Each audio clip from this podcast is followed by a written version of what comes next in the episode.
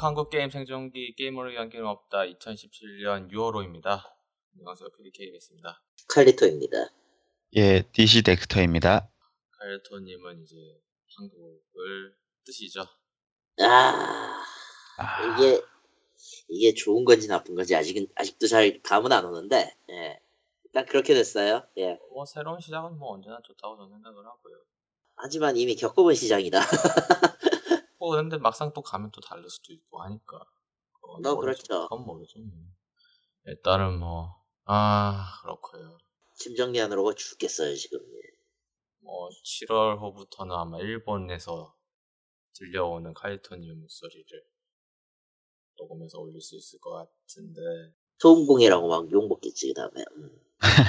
뭐 그건 뭐 어차피 조용하게 이야기하시면 되니까 뭐 뭐 그거는 최대한 어떻게든 해볼 텐데요. 그냥 전화 전화 톤처럼 이야기하면 되지 않나요? 전화 톤으로.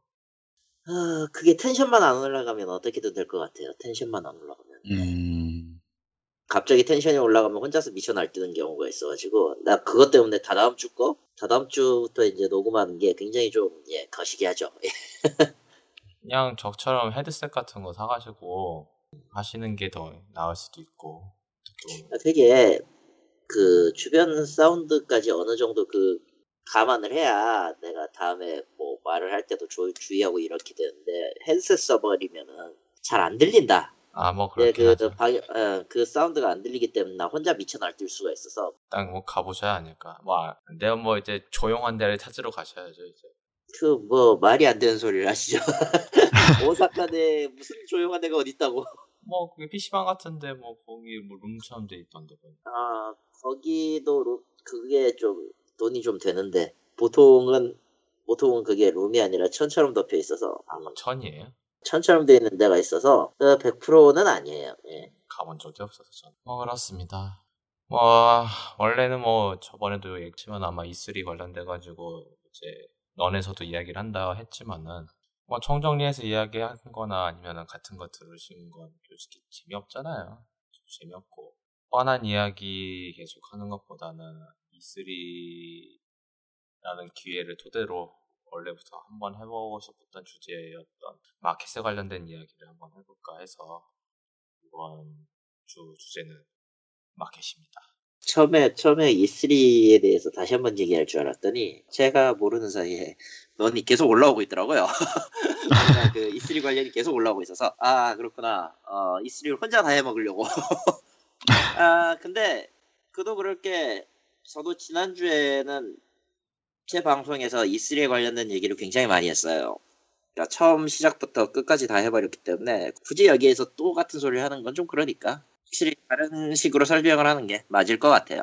어, 다른 시기라기보다는 뭐 전반적인 이야기보다 이제 더 미래 지향적인 초점을 이야기를 하는 게 더 나을 것 같다라는 생각도 들어서요. 일단은 뭐 주제를 마켓으로 한번 정해봤고요. 제가 사실은 4월 말까지 그 퍼펙트 25 전화 영화를 했었어요. 뭐 아실 분들은 아시겠지만은 제가 저도 한번 여러 가지로 이제 심심한 찰나에 이제 여러 가지 시도를 해봤고 그 중에 하나가 전화 영화였는데 어, 그 중에서 했던 주제 중에 하나가 이제 어, 전통 시장이 좋냐, 어, 백화점이나 마켓 같은 현대적인 시설이 들어간 그런 곳이 좋냐라는 주제로 한번 25분 동안 이야기를 한 적이 있어요. 뭐, 두 분한테도 같은 질문을 한번 드리고 싶은데, 어, 두 분도 또 이제 전통시장이 좋으신지, 아니면 뭐 이마트나 뭐 백화점 같은 그쪽이 더 좋으신지 한번 의견을 한번 여쭤보고 싶네요. 아, 이건 텍스터님부터 먼저 해보시는 게 좋겠네요. 저 같은 경우는 사는 곳에 사는 곳에 오일장이 있어요. 네. 오일장이 있어요. 전통 시장이 있어가지고 요 몇 년 사이에 지자체 장이 바뀌면서 현대화 사업도 많이 진행이 됐거든요. 네. 그럼에도 불구하고 저는 대형 마트가 좋아요.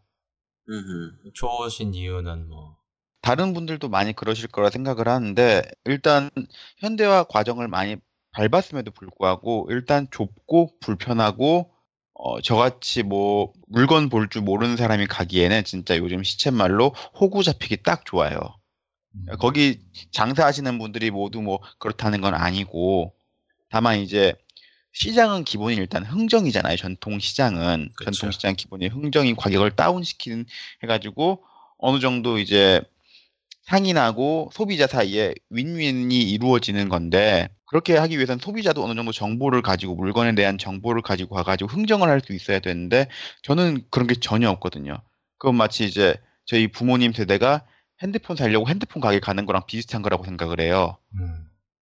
정보가 전혀 없으니까 저는 상추가 이게 상태가 좋은 건지 야채가 상태가 좋은 건지 근데 마트 가면 그게 싹 돼 있거든요 언제 어디서 나왔고 누가 이걸 만들었고 또 언제까지 유통기한이고 심지어 먹기 좋게 다 씻어서 나온 제품들도 있고 그리고 거기 가면은 카드를 받아주잖아요 네, 대체적으로 100원을 카드가- 긁어도 네네, 뭐 그쵸. 그거는 뭐 요즘 100원 갖고 는 살 건 없긴 하지만 여튼간.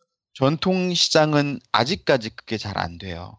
어쨌든 간에 현찰을 해야 카드 값보다 싸고 심지어는 카드사가 가입, 가맹 이 안 된 것도 있어요. 물론 이해는 돼요. 왜냐하면 카드 수수료가 원체 높기 때문에 이윤이 안 남으니까요. 게다가 이제 좌판 깔고 있는 할머니들한테까지 받을 수는 없잖아요. 물론 그 카드 수수료 관련돼 가지고 이번 정부에서 이제 영세 상인들 대상으로 좀 많이 낮춘다 이야기가 나오고 있기 때문에 예, 그걸 토대로 뭔가 더 활성화가 될 수 있는 방안으로 솔직히 말해 신용카드가 좋은 점이 이게 세금 걷기 정말 좋거든요 사실은 그렇죠. 그것 때문에 정부에서는 세- 그 처음에는 이제 신용카드 사용을 권장을 많이 했었고 잘만 이용을 한다고 한다 하면은 돈의 흐름이라던가 그런 거를 파악하기 쉽기 때문에 신용카드 사용이라던가 이제 체크카드 사용을 권장을 하고 있는 거고 전통시장 같은 경우는 뭐 그거에 대해 가지고 좀 불만이 많으니까 만약 그런 것들이 고쳐진다고 하면은 뭐 사실은 지금 현재 카드도 한국 같은 경우는 원래는 이제 긁는 카드에서 이제 IC로 넘어가고 있잖아요.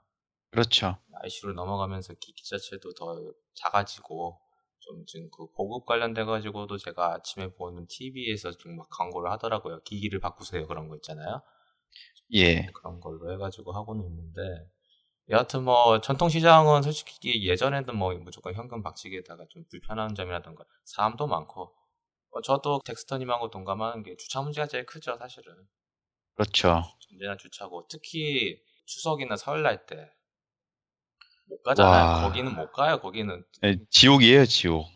언제나 그 때 정도의 이제 교통방송 쓰면요 주요 서울에 있는 전통시장들 그쪽 막힌다고 이렇게 이야기를 할 정도로 네, 피해가라고 이야기를 할 정도로 언제나 그랬으니까요. 근데 그거는 뭐 주차장을 많이 늘린다고 해도 어차피 그거는 쇼핑하는 사람들의 시간이라던가 그런 건 다 다르다 보니까 어쩔 수 없다고 생각을 해요. 아, 그리고 그것도 있어요. 전통시장은 퇴근하면 끝나 있어요, 장이. 아 그런 것도 있죠. 거의 아침 일찍 하잖아요. 아침 일찍 그래서 그쵸. 뭐 2시든 3시 정도 끝나는 거. 저 같은 경우는 뭐 솔직히 거의 도시에 살다 보니까 전통시장을 겪어본 거는 흔히들 두 개가 있죠. 이제 진짜로 생필품 사기 위한 오일장 같은 거 아니면 이제는 시장이지만은 관광지가 돼버린 음, 흔히 말하는 광장시장 같은 거. 예. 그런 데는 뭐 카드를 많이 받아주긴 해요.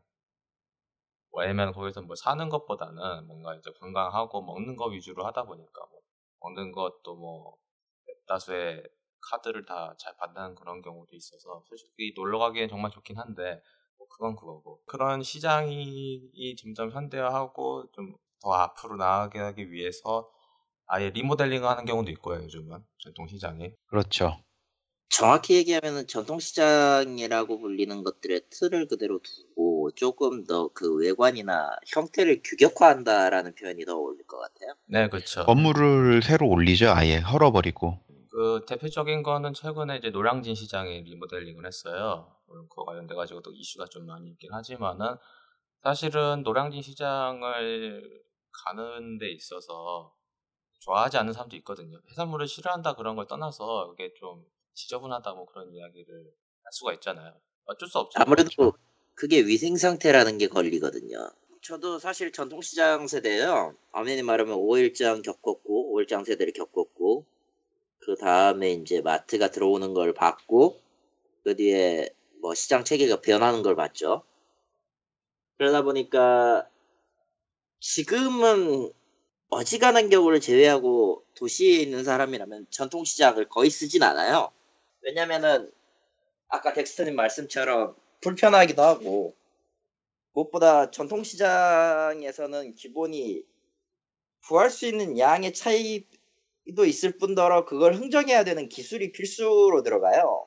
기본적으로 그 가격대라든가 들어오는 방식이나 파는 방식이나 이런 것들이 지금 우리가 알고 있는 여러 종합 대형 마트 같은 그런 데서 일괄적으로 파는 것과는 판이하게 다른 방식을 쓰고 있죠. 네, 그렇죠. 현재 리모델링 되면서 어느 정도 가격대 같은 거를 조정하고 있다고 해도 결과적으로 어느 쪽에 더 뭐 뭘 많이 샀느니 혹은 뭘 많이 사주느니 혹은 이제 흥정을 더 하느니 이런 것들에 의해서 가격이 변하는 게 사실이라 이런 것들을 잘 알고 있는 사람이 아닌 이상은 전통시장에서 물건을 샀을 경우에 좀 판이하게 차이를 보이거나 혹은 이제 손해를 본다라고 이제 불평불만을 하시는 분들이 나오게 마련이죠. 그렇죠. 그래서 그의 중간 지점으로 제가 한때 아파트 살았을 때는 아파트 내에서 이제 매주 화요일 날 시장이 들어왔어요. 사실은 저희 아파트 단지뿐만 아니라 다른 아파트 단지도 이제 월, 화, 수, 목, 금 해가지고 각각 그 다른 단지이긴 한데 도 비슷하게 이제 장이 열었어요. 물론 파는 사람들은 다 달랐습니다만은 생각보다 가격도 싸고 물품도 상당히 좋긴 한데 물론 뭐 여러 가지 불편한 점은 앞에서 얘기했던 전통시장하고 비슷하죠. 카드 결제도 안 되고 현금밖에 안 되다 보니까. 하지만은 뭐 직접 집 앞에서 나와주고 하니까 아파트 단지에서 그냥 구매만 하면 되니까 그런 점은 상당히 좋긴 했었어요. 거리에 문제가 없다면은 그리고 그 가격 자체에 그 투명성이 보장이 된다면 그런 아까 말씀하셨던 그 방식에 이제 열리는 장도 나쁜 선택은 아니라고 봐요. 그렇죠. 문제는 그 안에서 벌어지는 상, 그러니까 흔히 얘기하는 전통시장 안에서 벌어지는 그 경제 구조라는 게 우리가 생각하는 것과 그리고 혹은 이제 대형 마트의 그 시장 경제를 알고 있는 사람들에게 꽤나, 꽤나 좀 신선하고 충격적이거든요. 좀 거리감이 있죠, 솔직히. 그러니까 익숙해지기에는 익숙해지기엔 좀 시간이 많이 걸리죠.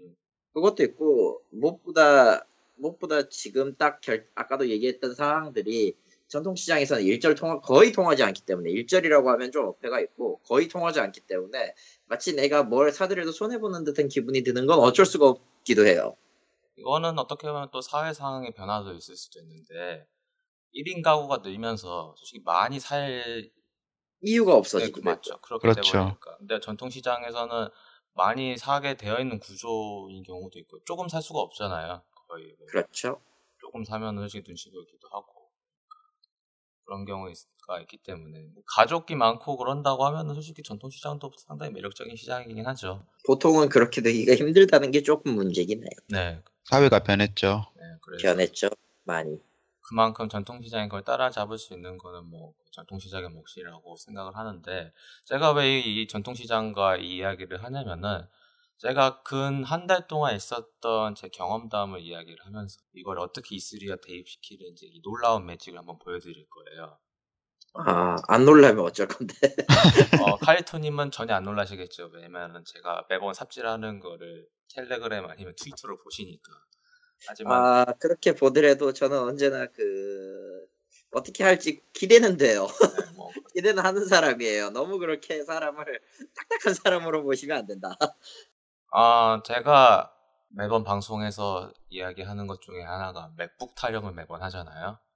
네. 예. 방송뿐만 아니라 다른 곳에서도 맥북 타령을 엄청 많이 하는데 제가 쓰고 있는 맥북이 지금 6년이 가까이 됐어요. 그래서 어, 바꾸실 때가 이제 바꾸고 싶은 마음은 굴뚝 같지만은 이게 그 맥북 프로 레티나를 넘어오면서 좀 구매에 대한 제약이 너무 많이 걸어들려 버려가지고 특히 가장 큰 건 용량 문제죠. 제가 지금 거의 1테라 가까이를 쓰고 있는데 그런 여러 가지 용량을 정리를 하지 않는 이상은 거의 high-end급으로 구매를 해야 돼요. 미친 짓이죠. 아. 그러면 1테라짜리 맥북 프로는 미친 가격이에요. 제가 생각을 해도. 그렇죠. 예.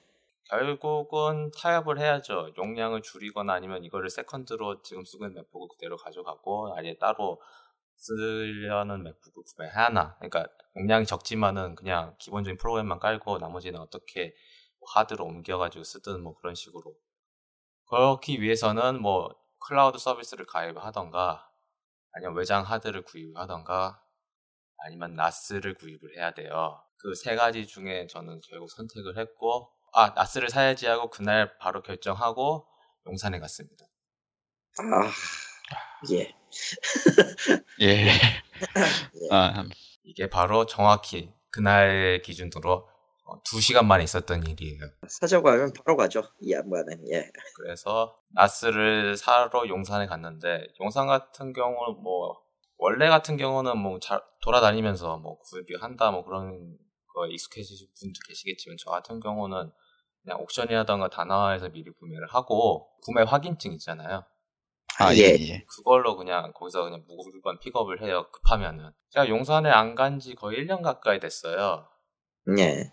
최근에 갔었을 때도 한창 공사를 하고 있었던지라 얼마나 많이 바뀌었을까 솔직히 많이 기대를 했는데 물론 그날 금요일이기도 하고 좀 퇴근 시간이기도 해서 사람이 좀 많이 빠지긴 했었지만은 예. 어, 갔는데 사람이 없어요. 어디에? 용산에 사람이 아이파크몰. 없어요. 아이파크야? 아이파크 말고요. 선인상가요? 선인상가든 나진이든 그 나진. 시간에 있어서 원래는 사람이 그래도 어느 정도 있어야 할 시간이라고 저는 생각을 했었는데 왜냐면은 저도 맥북이나던가 여러 컴퓨터 AS 때문에 그 시간대에 자주 갔었던 적이 있었거든요 용산 자체 아하.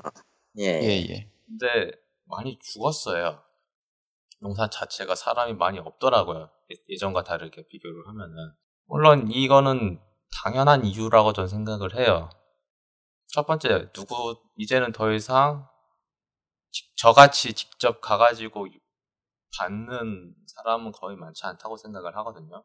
솔직히 뭐 음, 음, 음. 옥션에서 구매를 하던가 아니면 그냥 택배 받잖아요. 그리고 덱스터님 같은 경우는 직- 뭐 용산까지 와가지고 전자기기를 살 수 있는 상황이 아닌 상황이시고 뭐 그렇죠. 뭐 그렇다고 해도 뭐 이틀이나 3일이면 오는데 대다수 택배 물품 자체가 한국에서는 아예 겸사겸사 서울 올라갈 일 아니면은 갈 이유가 없죠.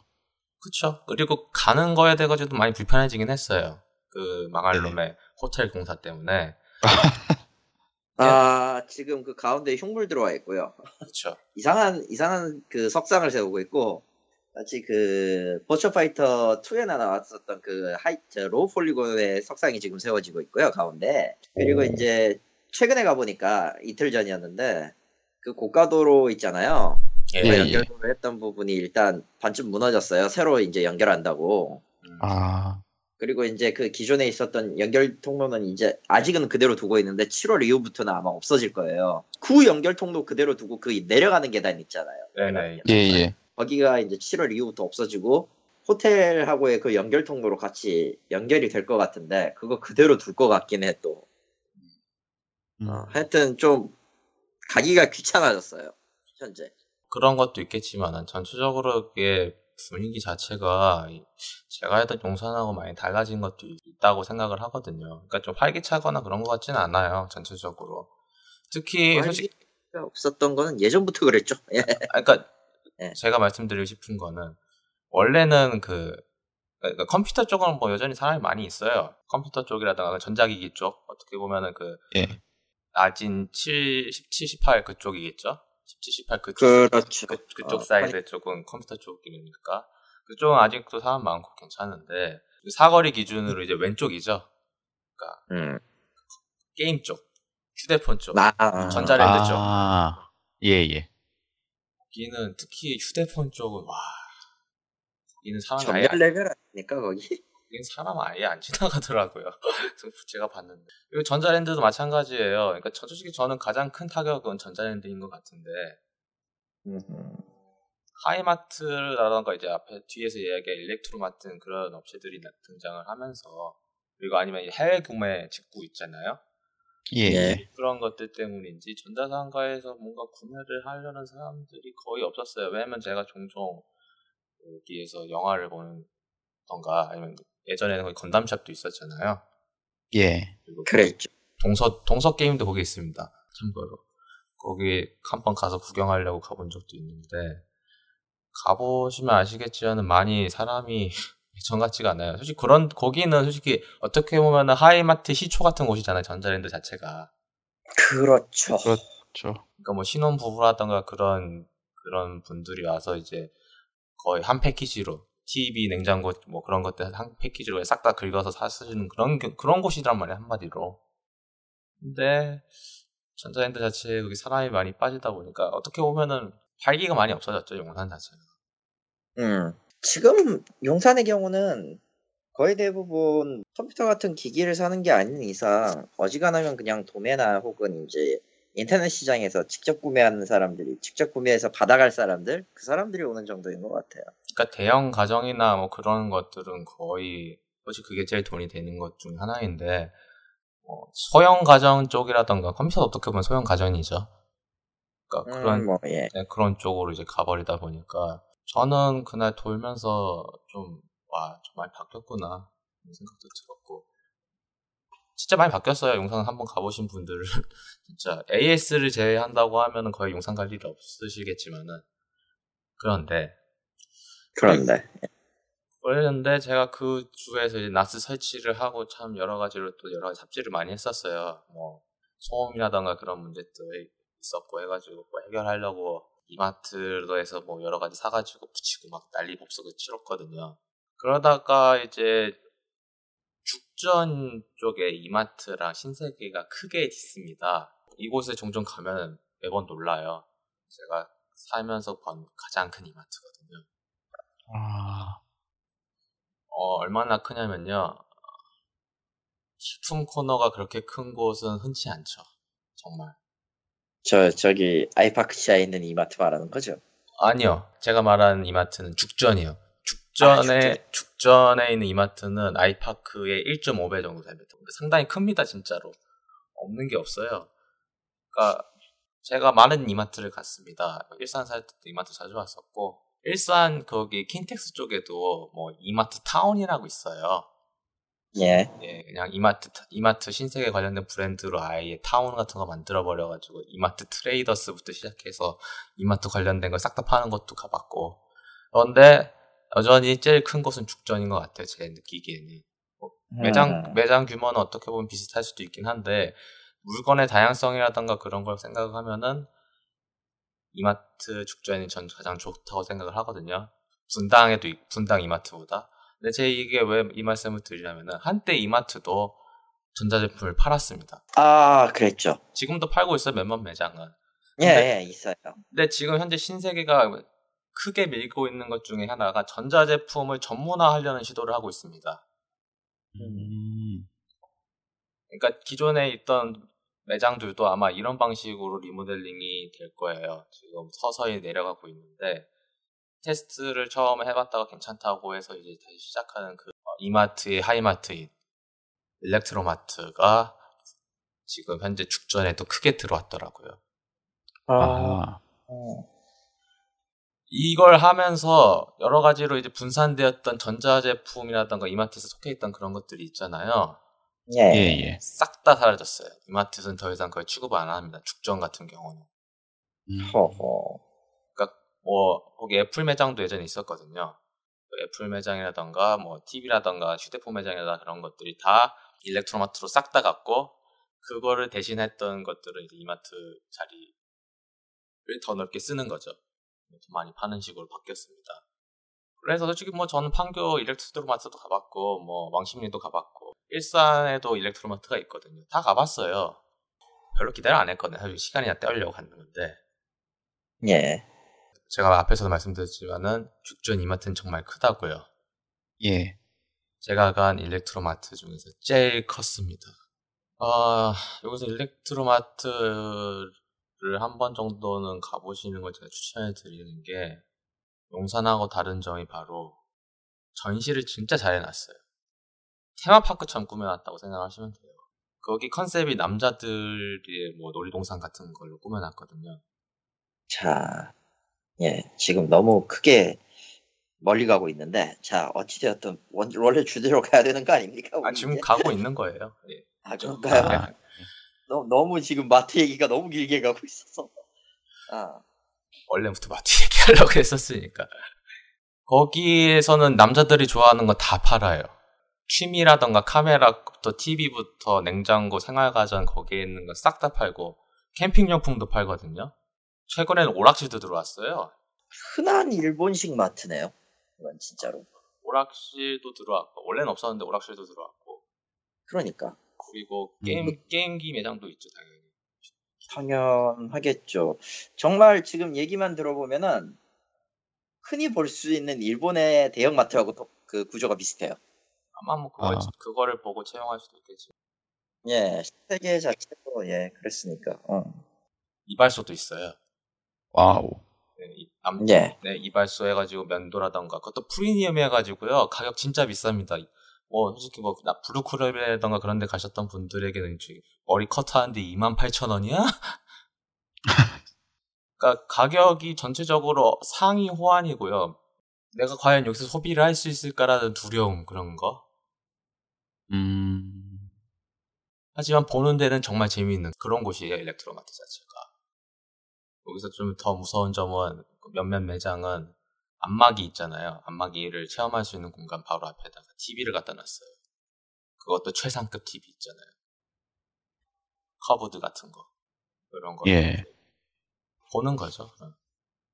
일렉트로마트라는 이 컨셉 자체가 어떻게 보면 사는 사람은 전 많이 없을 거라고 생각을 해요. 여기에서는 아직까지는. 왜냐면 다 비싼 거니까. 대형 가전이라던가 그런 건 많이 안 팔리는 물건이거든요. 어떻게 보면 자주 안 고장나고. 그렇죠. 아무래도. 하지만 이렇게 접근성이 좋고 자주 간다고 하면은 그만큼 계속 어필을 하는 거죠. 아, 나중에 이거 와가지고 살 수 있겠, 살수 있으면 사야겠다 그런 것들. 그 해당 그 제품을 접근하는데 매우 가까워진 거죠. 전자 제품을 생각을 하면. 한때는 용산이라는 곳까지 가가지고 그 제품을 봐야 했던 곳에서 이제 전통 시장에서 이제 마트까지 온 거죠. 어떻게 보면. 솔직히 보면 용산도 전통 시장 비슷한 거잖아요. 전자제품을 사기 위해서는 발품을 많이 팔아야 했었고. 그랬죠. 하지만은 그거를 이제 마트에서도 시작을 한 거죠 제대로 하이마트도 뭐 하긴 하긴, 하긴 했었지만은 글쎄 뭐전 하이마트보다 요거에 대해서 더 좋다고 생각하는 건 제품이 진짜 많거든요 하이엔드 제품부터 시작해서 중저가부터 시작해서 여러 가지로 싹 다 깔려 있기 때문에 해당 그 거를 체험할 수 있는 공간이 돼버린 거예요 가족들과 함께 나들이 할 수 있는 그런 공간이 된 거예요 일렉트로마트라는 이 컨셉 자체가 놀라운 점은 바로 이런 건데 그러면서 느꼈, 제가 오면서 그러면서 생각했던 게 바로 이런 거예요. 결국은 플랫폼을 어떻게 홍보하냐에 따라서 이거에 대한 가치가 정해지는 거 아닌가라는 생각이 든 거죠. 음. 음. 결국은 그 전통시장이라던가 그런 마트라든 일렉트로마트라던가 그런 것들은 결국 은 플랫폼이잖아요. 뭐 플랫폼이라는 건 뭐 그냥 예전에 가판대에다 물건 놓고 파는 거는 어차피 똑같은 거고 근본은 바뀌지 않은 거잖아요. 어떻게 홍보하냐에 따라서 사람들이 그거에 대해서 긍정적으로 생각할지 부정적으로 생각할지 그런 거잖아요. 음. 그러니까 아까 전에 덱스터님이 이야기하셨던 그런 부정적인 경험으로 해서 전통시장은 전 잘 안 가게 됐습니다. 라는 것과 나는 그런 고생을 해도 매우 싸고 좋은 물품을 많이 살 수 있어서 전통시장에 가게 됐습니다는 결국은 그, 그걸 어떻게 어필하냐에 따라서 그리고 그 사람에 따라 경험에 따라서 다른 거잖아요. 그렇죠. 예. 일렉트로마트랑 용산하고 제가 전통시장하고 마트 이야기를 하면 바로 이겁니다.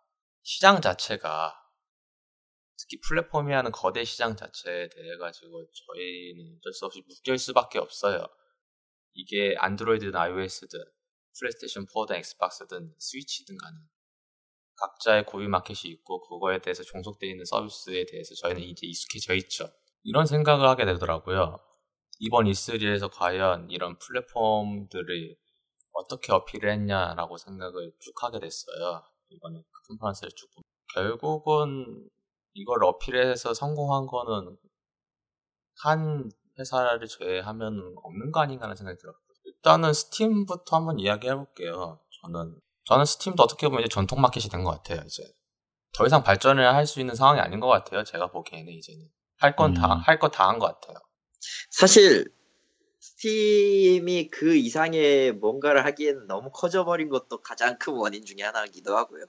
컨트롤 할 수 있는 상황도 아니고 컨트롤 할 수 있는 게임 자체도 이제는 밸브라는 회사가 컨트롤 할 수 있는 상황도 아니고 사실 그것 때문에 이번에 그린라이트를 폐지하고 다이렉트로 바꾼 거라는 생각이 드는데 왜냐면은 이제까지 그린라이트 제도가 유저 참여를 기반으로 했었던 제도였는데 너무 구멍이 많았잖아요. 이거는 그 전까지 그렇죠. 스팀이라 밸브라는 집단에서 생각을 해보면은 유저가 참여하는 걸로 어떻게든 될 거고 우리는 그냥 팔면 된다 이런 식으로 접근을 했었던 것 같아요.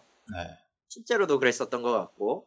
근데 이거를 이게 문제가 많고 이제 사용자들이 늘 그렇지만 집단 지성에 모든 걸 맡겼다가는 악의적인 집단이 생겨나기 마련이죠. 네, 그렇죠. 그러다 보니까 아주 개판이 일어났는데 그린라이트에서 그것 때문에 아 씨발 안 되겠다 이제 우리가 직접 해야 되겠다라면서 대신에 수수료를 받겠다 하고 덤비는 게 다이렉트가 된 거예요.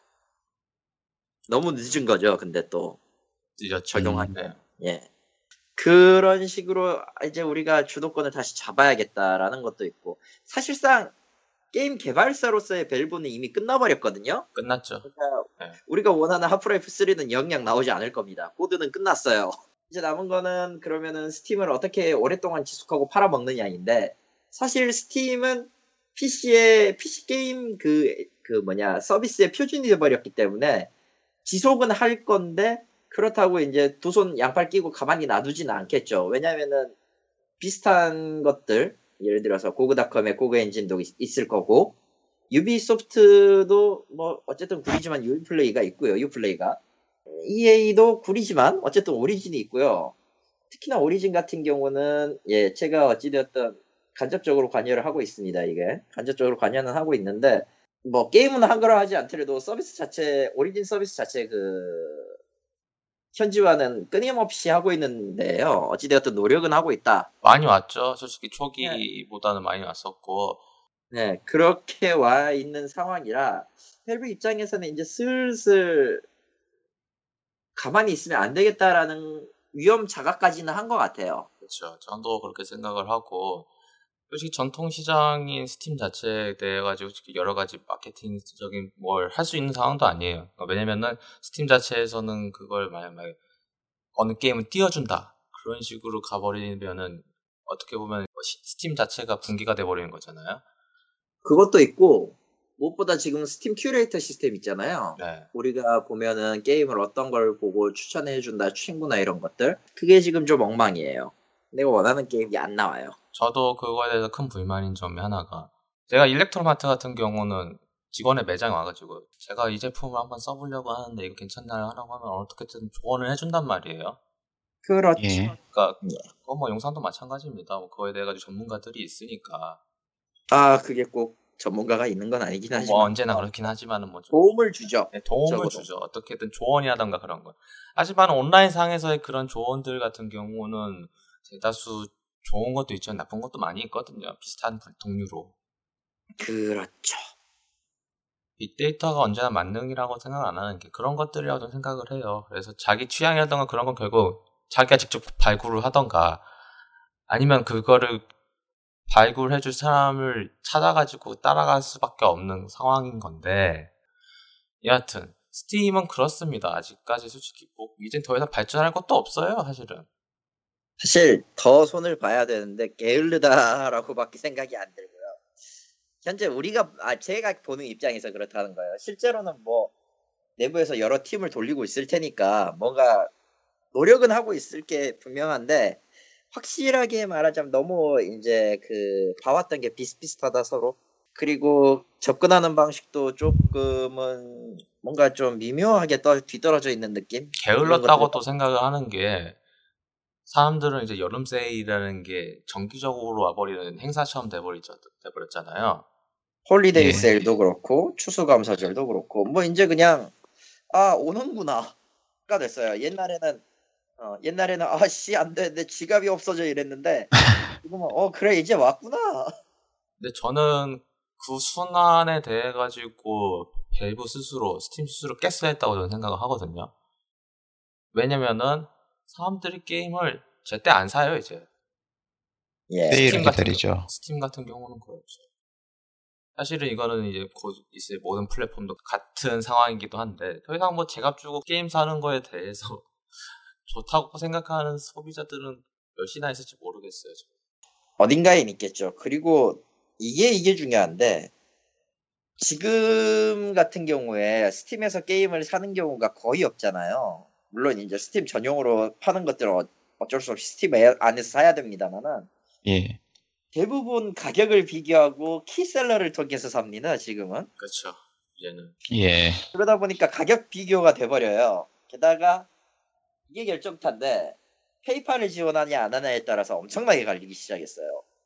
지역에 음. 따라 가지고도 또 가격이 또 다르다 보니까 그것도 있고 무엇보다 기본적으로 스팀이 한화 원화 자체를 바꾸면서 페이팔을 막아버린 게 꽤 컸죠. 음. 접근할 지금 수 있었던 가장 큰 것들을 없애버린 게 됐어요. 음, 이게 법적 문제가 돼가지고 지운 건 어쩔 수가 없는데 왜냐면 국내 원표기가 되면은 국내 계좌 내에서는 안 된다라는 그런 게 있나 봐요. 그러니까 페이팔 국내 계좌를 갖고 있는 경우에 국내 계좌 다른 국내 계좌로 전송하는 게 안 돼요. 그 금지돼 있어요. 네, 그래서. 그걸, 그걸 뺐죠. 그래서 예, 그래서 빼버렸죠. 그것 때문에 스팀에서도 제외한 것 같은데 어찌되었던 스팀 같은 걸로 스팀을 스팀 게임을 유, 그 전까지 달러 표기가 됐을 때 편하게 지불했던 사람들에게 있어서는 날벼락이죠. 그렇다고 저걸 위해서 문화상품권을 사서 대체한다? 이것도 말이 안 되고요. 네. 어, 그냥 지불 방식이 편했던 게 사라지면서 그 판을 떠나고 오히려 더 싸게 구할 수 있는 것들이 제 3자 시장 흔히 말하는 그러니까 스팀을 큰 마켓에 비유하면은 제 3자 시장이 생긴 거예요. 그렇죠. 키셀러는 네. 제 3자 시장 안에서 좀 더 싼 가격에 뭐 다이렉트 게임즈가 될 수도 있고 G2A는 뺍시다. 걔들은 좀 싸가지가 없거든요. 싸가지가 없는 게 아니라 그냥 사기 집단이라서 G2A는 음. 빼고 뭐 이런 것들이 존재하다 보니까 굳이 스팀에서 할인가 기대 없이 어차피 쟤들도 스팀 할인가가 적용이 되면은 그대로 적용이 되는 데다가 또 자체 내에서 또 할인을 하거든요.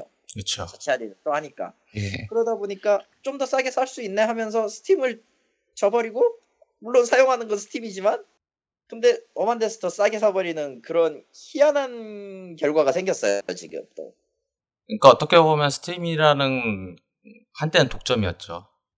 한땐 독점이었죠 하지만은 이제 뭐 다른 플랫폼도 생기는 것도 있겠지만 스팀을 가지고 이제 작은 시장들이 이제 우후죽순 생긴 걸 보면은 어떻게 보면 이건 스팀의 한계를 극복하기 위해서 이제 여러 사람들이 그걸 어떻게 활용할 것인가에 대해서 발상을 전환해가지고 나온 서비스들이잖아요. 어떻게 보면은. 그렇죠 그래서인지 뭐 저는 어떻게 보면 스팀도 어떻게 전통 시장 같은 느낌이 된 것 같고 그게 좋, 좋든 안 좋든 간에 여하튼 현재 스팀에 대해서의 그 평가는 저도 그렇게 생각을 해요. 더 이상 발전을 할 수 있는 상황도 아니고 뭔가 발전을 해도 저는 발전하려고 시도를 하는 순간부터 무너질 수도 있다고 생각하거든요. 기존에 있던 거를 두들겨 깨야 되고 어찌 보면 스팀의 정체성을 흔들 수도 있으니까라는 거죠 그런 것도 있지만 만약에 그거를 흔들어 버린 순간 거대 자본의 행포다 해가지고 에이 대체 내가 하겠어 해가지고 스팀을 대응하는 아예 또 진짜 새로운 플랫폼이 나올 수도 있는 거죠. 사실은 EA, EA 나왔던가 유플레이도 그걸 시도를 해가지고 실패를 했다고 이야기를 할 수 있겠지만 아직은 모르거든요. 그거는 서비스를 지속하고 있는 이상 그거를 따라잡을 수도 있을 수도 있어요. 뭔가 더 나은 거를 제공하던가 더 나은 게임을 제공하던가 특히 EA 같은 경우는 자사 게임만 서비스를 하기로 정한 순간부터 그건 전 잘한 선택이라고 하거든요.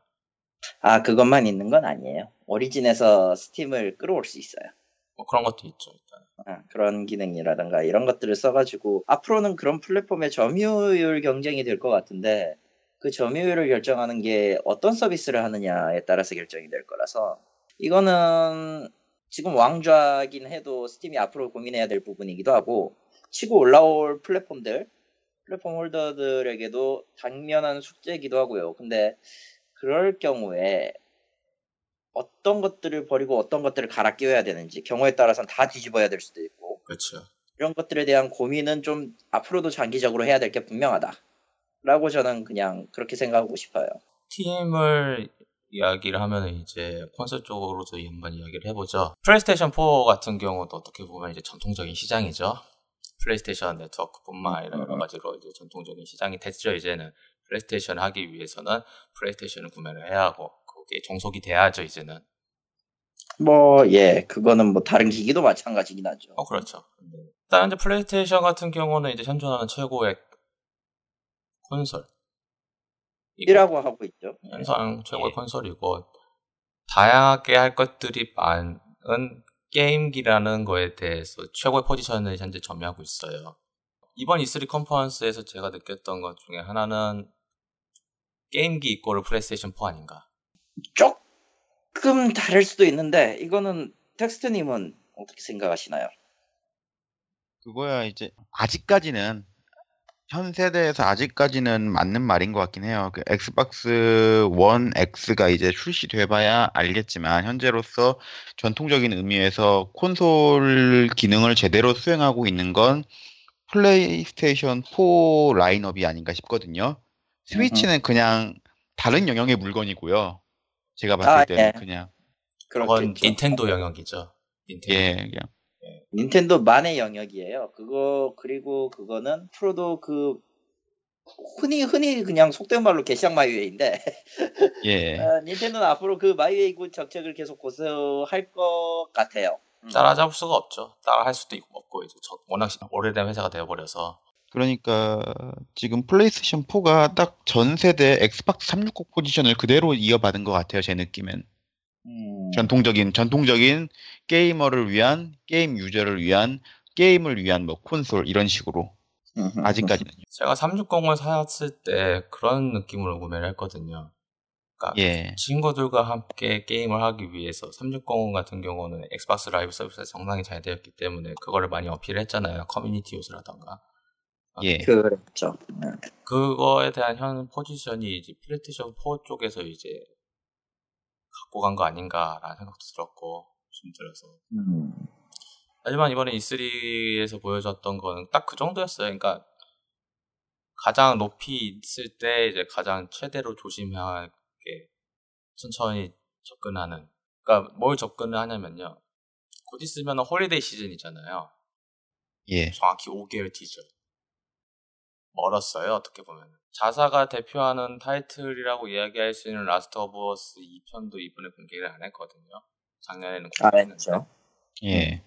그건 작년에 이제 PSX에서 공개를 했었는데 자사 행사에서 근데 여기서 공개를 안 했다는 거는 E3를 대하는 소니의 입장이 좀 많이 바뀐 거라는 것도 느꼈어요 제 생각으로는 음. 그러니까 E3라는 플랫폼이라는 어떻게 보면 거대한 마케팅 플랫폼 자체에 대해서 아 그냥 이거는 참석을 하긴 하는데 그게 할 필요 있냐?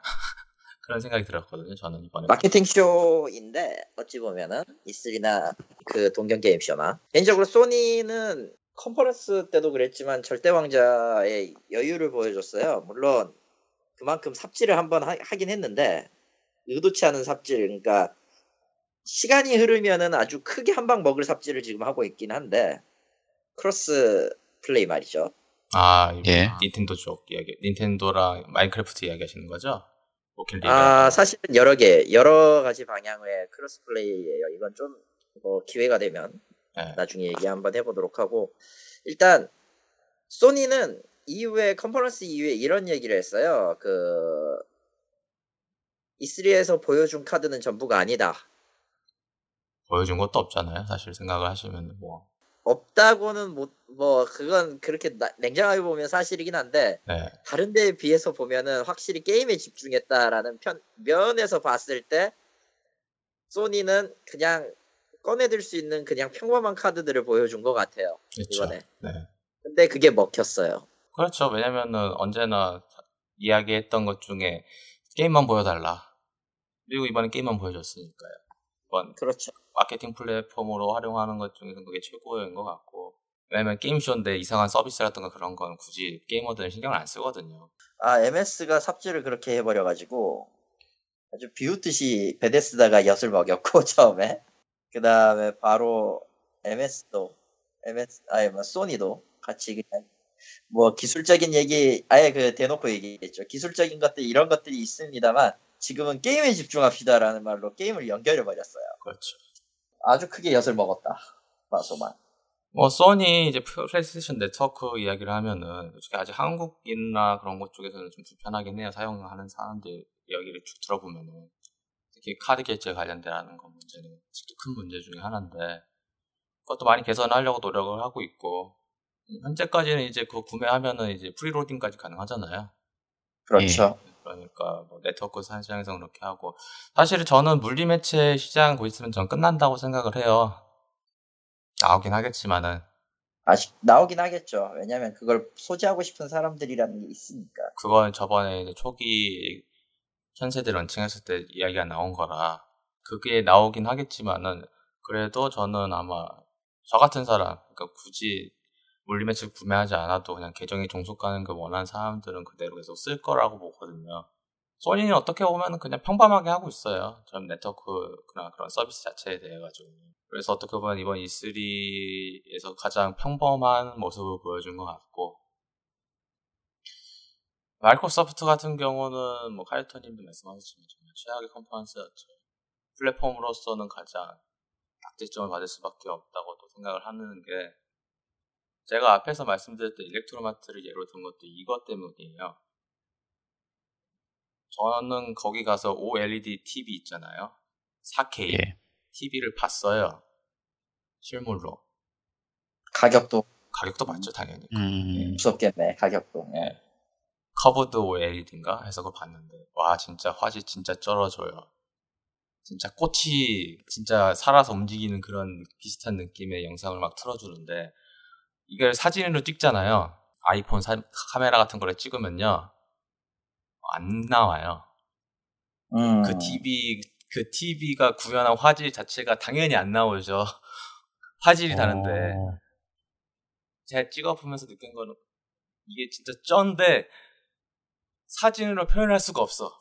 그러면은 자연스럽게 이제 일렉트로마트 자주 왔던 사람들은 이런 생각을 하죠. 와, 저 TV 보다 좀 나중에 비슷한 게 나오면 사야지, 사야지, 가격 떨어지면 사야지 그런 생각을 할 거 아니에요. 그런 마케팅은 노린 것 같아요. 저건 살 사람이 없다고도 볼 수도 있지만 언젠간 사겠지라는 그런 거.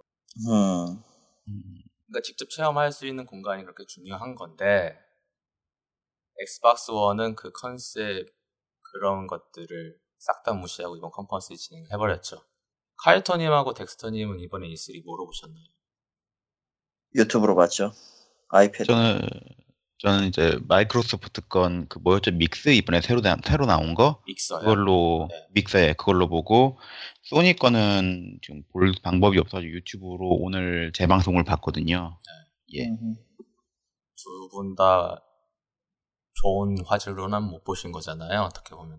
그게 어쩔 수 없는 게 뭘 보여주더라도 결국 그 장비가 아닌 이상은 보기가 힘들다는 단점이 있긴 해요, 사실. 그렇죠.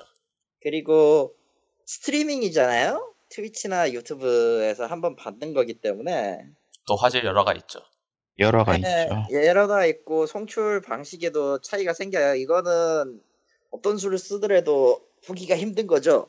내가 라이브로 저걸 가가지고 보지 않는 이상 화질 쩌는 거를 육안으로 확인할 수 있는 방법 같은 건 없어요. 저는 카이터님 말씀에 동감하는 게 현장에서 보는 마이크로소프트 컨퍼런스는 정말 쩔어졌을 거예요.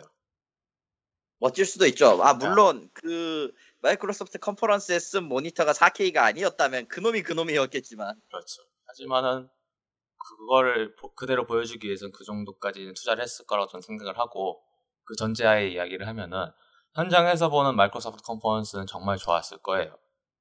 정- 좋았을 수도 있어요. 예. 예. 하지만은 저희는 현장에 있지 않고 열화된 걸로 봤을 뿐만 아니라 그 스펙이라던가 그 4K에 대한 그거에 대해서 크게 와닿는 게 없죠. 네. 예. 전 이게 플랫폼에 대해서 그 가치를 아예 떨어뜨린 행사가 아닌가라는 생각이 들었어요 보면서.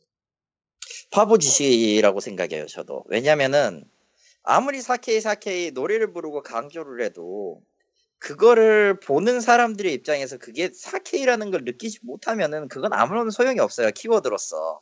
예전에 액박 이 그 E3에서 광고를 했을 때 TV, TV 얘기를 그렇게 노래를 불렀잖아요? 그쵸. ATV, BTV, 먼 TV, 우리는 뭐, 어썸 TV 이런 식으로. 그게 하지만, TV, TV, TV, 콜 듀티, TV, TV, 드라마, TV, TV, 드라마, TV, 개. TV. 개. 근데 문제는 저게 통할 수 있는 거는 북미 쪽에 한정돼 있었다는 거예요. 또 하나의 MS의 또 하나의 실수가 뭐냐면 E3에서 발표한 MS 엑스박스 MS 컨퍼런스의 가장 큰 타겟이 전 세계 유저가 아니라 북미 지역의 유저에 한정해서 보여줬다는 얘기죠. 사실 처음에 나왔던 그 아까 얘기했던 TV, TV, TV, Call of Duty 이 TV 사실 전부 그 TV 셋톱박스를 대체하기 위한 용도로 북미 북미 유저들한테 그렇죠. 아 셋톱박스를 사기 전에 차라리 그냥 이돈 주고 게임과 같이 TV를 보지 않을래라는 식으로 광고를 한 거거든요. 똑같은 짓을 또 한 거예요. 4K TV 놓을 수 있는 공간이 있으면 우리 쪽을 우리 걸 먼저 골라서 4K 쪽 어? 좋은 영상과 함께 어? TV도 보고 분명, 분명 원하는 건 그거였을 거야. 야, 얘기는 안 했지만 그 전에 그렇게 전에 그 얘기했다가 엄청 욕을 먹었을 테니까요. 4K로 TV를 보고 게임도 하고 그러렴 이런 느낌이에요. 딱. 실제로 북미 유저를 대상으로 너무 targeting이 그쪽에 치우쳐 있어요. 그런 느낌을 너무 많이 받은 거야. 잘못된 targeting은 아니지만 잘못된 targeting이죠. 아니요 아니요. E3 행사에 있어서는 맞지 않는 targeting이었죠. 그렇죠. 그럴 거면 그냥 CM으로 해도 되는 거였는데. 저는 그 Xbox One X가 가격에 그렇게 맞춰졌다고 공개를 딱 하는 순간 좀 비싸다고 확 느꼈거든요.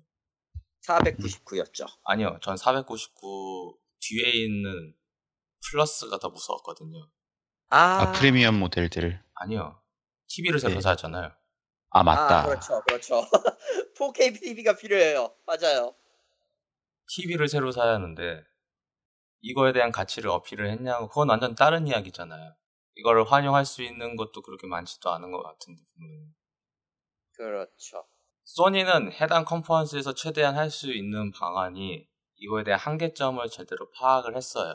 이거는 직접 체험하지 못한 그 게임이라는 특성을 영상물로 보여준다고 하면은 영상에 최대한 집중하되 최대한 체험할 수 있는 걸 집중하자라는 기조로 가야 한다고 저는 생각을 하거든요.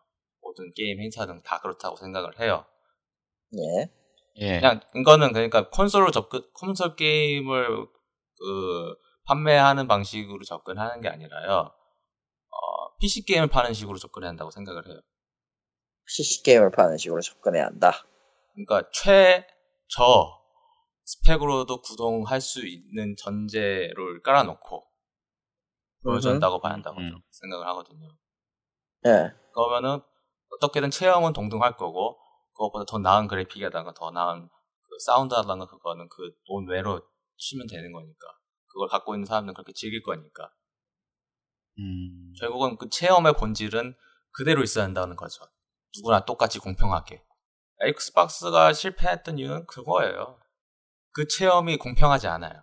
그렇죠. 있는 사람 기, 그 체험을 완벽하게 할 수 있는 게 그 조건을 맞춰 그 조건에 맞춰진 사람만 된다는 거는 확실히 문제가 좀 있어요. Xbox One X가 나쁘다고 하는 게 아니에요. Xbox One X를 구매할 정도로 좋은 스펙에 대해서 가격에 대해서 그걸 어필할 수 있을 정도의 설득을 실패를 한 게 이번 마이크로소프트 컨퍼런스의 큰 문제죠. 음. 그건 플랫폼으로서도 실패고 저는 Xbox One X의 미래가 불투명한 것도 그것 때문이라고 생각을 해요. 저부터 구매를 할 생각이 없는데 누가 구매를 하겠어요? 플러스 엑스박스 원 X 아무리 좋다고 해도 그러면 Xbox One X만 단독으로 해가지고 가려는 모험도 안 했어 이번에. 결국은 그랬지. Windows 10으로도 돌아가고 Xbox One 1으로도 돌아가고 Xbox One S로도 돌아가는 이 현재의 마이크로소프트 기조에서 Xbox One X는 기존의 Xbox One을 갖고 있는 사람에겐 계륵 같은 거예요. 게다가 PC가 없는 사람들한테는 그냥 PC 대체제일 뿐이죠. PC 게이머로서의 대체제일 뿐이지. 정확히 얘기하면. 실패라고 보기도, 그러니까 진짜 뭔가 만- 소니에 맞춰서 내야 된다라는 강박관념으로 만든 것 같아요. 어떻게 보면. 기계는 좋은데 타겟층이 되게 불분명해요. 기존 Xbox 1이랑 S를 가지고 있는 사람을 타겟으로 하기엔 이 사람들은 넘어올 이유가 없고 준비 비용도 많이 말씀하신 대로 많이 들고 그런다고 이제 콘솔에 전혀 관심이 없는 일반인 타겟으로 하기엔 그 사람들은 Xbox 1 X랑 Xbox 1의 차이가 차이가 안 보일 거거든요. 그냥 더 얇다, 더 비싸네 이 정도. 아마 Xbox 1 X 사가지고 가가지고 어 우리 집 큰 삼성 TV에다 연결해야지 딱 연결했는데 그게 FHD TV일 경우도 굉장히 많을 거예요. 만약 일반인들이 뛰어들면. TV가 FHD인지 OLED인지 그거를 아시는 분들은 그렇게 많지 않으니까요. 저도 그런데. 체험이 공평하고 경험이 공평한 거에 대해서 제가 말씀드린 거에 연장선을 이야기하면은 마이크로소프트는 VR을 들고 왔어야 했었어요. 이번 행사에는. 그 저가형 VR 음. 말하는 거지. 저가형 VR이든 Xbox One X로 체험할 수 있는 VR이 가능하다. 전혀 그런 게 없었죠. 모든 건 다 exclusive로 통일을 해버렸으니까 이번엔. exclusive, exclusive, world premiere, exclusive. 플랫폼에 대해서 그 가치라던가 그 마, 마켓이라는 거에 대해 가지고 좋게 생각하게 만드는 컨퍼런스를 실패했다고 하면 이거는 언제나 고치기 힘들다는 걸 다 아실 거예요. 사실은 그거는 지난 마이크로소프트 컨퍼런스에 지속적으로 했던 실수고요. 이번에도 한 거래요. 결국은 어떻게 보면. 그러니까 나쁘게 보면은 쟤들은 물건을 팔 생각이 없다까지도 생각할 수 있어요. 스팀이 지금 안 좋은 쪽으로 발전하면 마이크로소프트일 것 같은 느낌이 자꾸 들거든요. 그러니까 자기들은 가, 가만히 있어도 팔리니까 그렇죠. 어쨌든 팔리니까 발, 발로 해도 팔리는데 굳이 열심히 할 필요 없다 뭐 이런 느낌? 그렇죠. 그러니까 비슷할 것 같아요. 윈도 어차피 우리는 윈도우도 팔고 뭣도 팔고 저쪽이 매출이 더 좋은데 게임은 뭐 대충 해도 되겠지 같은. 근데 저번에 매출 실적을 본다고 하면은 마이크로소프트의 게임 지- 비중이 한 20% 정도 차지를 하고 있어요. 큰 편이긴 해요. 나름 근데 문제는 그게 콘솔이냐 PC냐 구분이 돼 있냐의 문제가 좀 있죠. 그렇긴 하죠. 그렇게 만들어 버렸고 그렇죠. 의미가 게다가. 심지어 심지어 지금 Xbox와 Windows 10을 병합하려는 시도 때문에 그 경계선이 더욱더 모호해진 것도 사실이고요. 어느 순간부터 그걸 경계를 허무는 순간 저는 Xbox는 독립적인 플랫폼이 아니라 그냥 Windows 10 돌아가는 그냥 셋톱박스가 돼버릴 거라는 불길한 예감이 들거든요. 그럼 플랫폼에 대해서 에뮬레이터. 에뮬레이터. 나쁘게 말하면. 그럼 과연 이 엑스박스에 대해서 크게 어필을 할 수 있을까라는 생각도 들어요 이제는. 저렴한 high-end PC 그런 느낌으로 어필을 해야겠죠 그때 가면은 그렇게 돼버리고 이 정도 스펙 네. 이 정도 스펙으로 맞추려면은 PC 맞추려면 150만 원 정도 드는데 엑스박스 원 보십시오 50만 원이면 다 해결됩니다 이런 느낌이요 그렇죠. 싼 PC가 나와버리는 거죠. 그렇게 되면은 차라리 좋을 수도 있겠죠. 하지만 그거에 대해서 어필하는 방법은 이렇게 4K 방식으로 접근했다가는 또 똑같다고 저는 생각을 해요.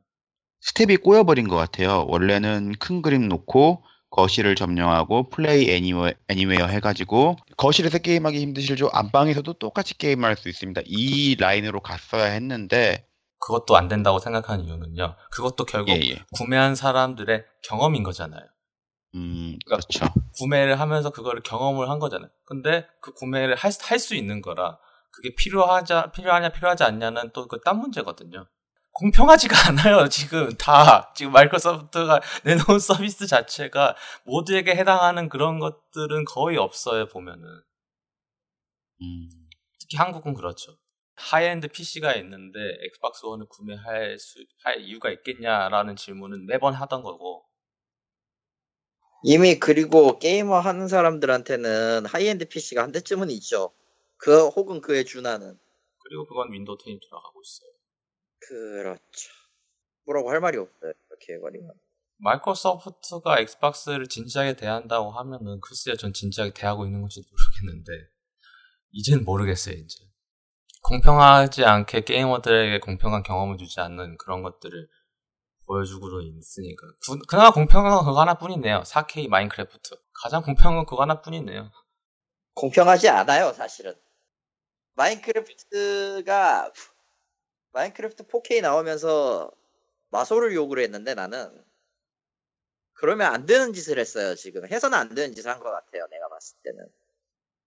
커뮤니티가 해야 할 거를 마소가 해버렸다 사실 마인크래프트는 커뮤니티 유저들이 mod를 만들고 이렇게, 이렇게 하면 shader를 만들고 이런 텍스처를 바꿔가면서 나름의 그 자신만의 마인크래프트를 만든다라는 그런 조건으로 해왔었어요, 사실. 그렇죠 그리고 그 커뮤니티에 의해서 많은 것들이 공유되고 부족한 것들을 채워 나가고 이런 거였죠. 마치 지금 스카림의 스카이림의 그 mod 같은 그런 느낌이에요.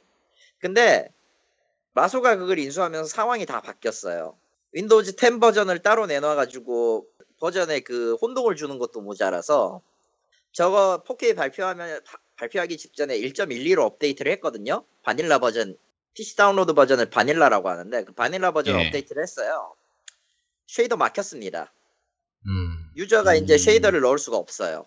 당연하지만 mod도 넣을 수 없어요. launcher를 바꿔버렸거든요. mod를 넣을 수 없다는 건 마이크로소프트가 제공하고 있는 것들밖에 안 된다는 거잖아요. 역으로 얘기하면. 예, 역으로 생각하면요. 지금 적용할 수 있는 건 texture pack 하나뿐이에요.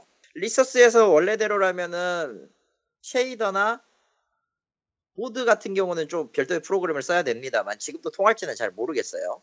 왜냐면은 그 설치 잘못하면 날아가기 딱 좋은 거라. 뭐 원래 그런 거죠. 뭐. 그러니까 모- mod가 원래 그랬죠. 그래서 저 같은 경우는 texture pack이랑 shader를 좋은 걸 써가지고 좀 다른 느낌의 마인크래프트를 플레이하는 걸 좋아했는데 막혔어요 shader가. 물론 장점은 있어요. 마이, 마소가 좀 더 그 안정적인 shader를 지원하면서 좀 더 그 이것저것을 해봐도 괜찮다라는 식으로 조언을 해줄 수는 있지만 그것을 커뮤니티의 입- 입장이나 의견 같은 걸 고려하지 않고 독단으로 해버렸다면 이건 문제가 되죠. 우리 입맛대로 따라가야 되니까 너희는 거기에 따라가렴. 이게 되거든요, 진짜로. 물론 마인크래프트를 구매 마이크로소프트 입장에서는 당연히 할 수 있는 짓이긴 하겠지만은 할 수 있는 짓이죠. 그걸로 커왔던 마인크래프트 커뮤니티 입장에서는 그렇게 좋게 볼 수는 없는 거죠. 둘다 네. 당연하다고 생각하고 물론 비껴가는 방법은 나올 거예요. 앞으로도 세상에 넘치는 건 사람이고 사람이 인겨지셔서 시작하면 끝이 없기 때문에 나오긴 할 텐데 그것들은 결코 그러니까 지금 하고 있는 마소가 버린 짓을 생각하면은 딱히 마인크래프트 4K가 좋게 다가오지는 않아요. 당연하지만 너무 구린 게임을 4K로 바꿔봤자 별 의미도 없고요, 사실. 뭐 어썸하다곤 하지만은 글쎄요. 그건 그거고. 글쎄요. 단지 근데 접근성 문제로 모드라던가 그런 쪽에 대해서 아는 사람도 많겠지만 또 모르는 사람도 많으니까요. 접근성 쪽으로는 제 생각엔 그렇게 썩 나쁘진 않았다고 보는데 말씀하신 것처럼 아예 유저들 참여 그걸 막아버리는 건 좀 문제가 있는 것 같네요. 윈도우즈 10 버전 같은 경우에서 그게 좀 극명하게 드러나는데 유저 스킨 모드가 있어요 사실 그 마인크래프트에도 유저 스킨 모드로 스킨을 주긴 하는데 바닐라판에서는 이제 resource pack이 막혔으니까 예. 그거밖에 안 되거든요 기존에 있는 스티브나 그 여자 캐릭터 이렇게 해서 두 명밖에 안 되는데 윈도우즈 10판에서는 아예 대놓고 그냥 줘요 유저 음, 스킨 모드로 고를 수 있는 pack을 줘요. 물론 게임에 따라서 unlock이 되는 경우도 있고 돈 주고 사야 되는 경우도 있어요. 참고로 이 두 개는 별도로 돌아갑니다. 그러니까 서버를 공유하지 않아요.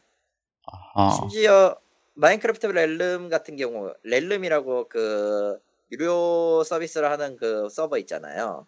네. 둘 다 적용이 돼 있는데 구매를 하려고 하면은 마인크래프트 윈도우즈 10 Edition을 구매하라는 얘기가 떠요. 음.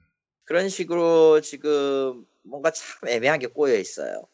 음, 별로 좋은 행보가 아닌 것 같아요. 그러니까 지금 들어가는 유저 입장에서는 이것저것 손대볼 수 있는 것들이 딱딱 정해져 있으니까 편한데 처음부터 그러니까 오랫동안 나가기 사- 전에 네. 어, 오제, 오랫동안 예. 기존에 마인크래프트를 손댔던 사람한테는 뭐야 이게 시발 이런 게 나오는 거죠. 이거를 조율 못하면은 기존에 있던 유저들 아니면 기존에 있던 유저들은 그냥 뭐 대충 손 떼고 떠날 수도 있고 그렇죠. 아, 아니면 저처럼 이제 지워, 지워두고 몇 년간 까먹다가 다시 한번 해보고 아 이건 아니네 하고 다시 지울 수도 있고요. 뭐 지금은 딱히 할 게 없어서 조금 조금 넣어놓고 플레이는 하고 있습니다만. 뭐 마인크래프트 같은 경우로 일단은 뭐 이야기를 또 추가로 할 수 있는 것 중 하나는 이제 모드 이야기인데요. 예. 사실은 이런 모드 같은 경우는 유저들의 헌신과 노력으로 이제 거의 우르르 풀어서 이제 업그레이드 하는 식이 거의 많았어요. 대다수가 그랬었죠. 그렇죠. 그런데 이번에 베데스다가 이제 들고 왔던 베데스다 그 크리에이티브 클럽. 그거 같은 경우는 이제 베데스다가 관리를 하겠다. 플러스 그거에 관련돼서 이제 대가를 지불할 수 있는 마켓을 만들겠다. 음, 저거는 어떤 의미로 보면은 스팀 워크샵에서 실패했던 거 있잖아요. 원래 예. 스팀 워크샵이 열리기 전에 베데스다는 모드에 대한 그 사용권을 갖다가 유료 판매를 하겠다라고 선언을 해서 꽤 화제를 모은 적이 있었어요. 네, 있었죠. 당연하지만 그거는 결과적으로 스팀 워크샵이 들어오면서 물거품이 됐고요. 와장창하고요. 게다가 PC의 경우에는 어떤 방식으로든 뚫고 들어올 수 있는 방법이 너무나도 많아요. 클라이언트를 손댈 권한이 있으니까 우리가 유저가 예. 아, 그래서 너무 쉽게 뚫린다라는 가정이 있기 때문에 이번에 크리에이티브 클럽은 대놓고 콘솔만을 타깃으로 한 거예요. 네, 맞습니다. 음, 예.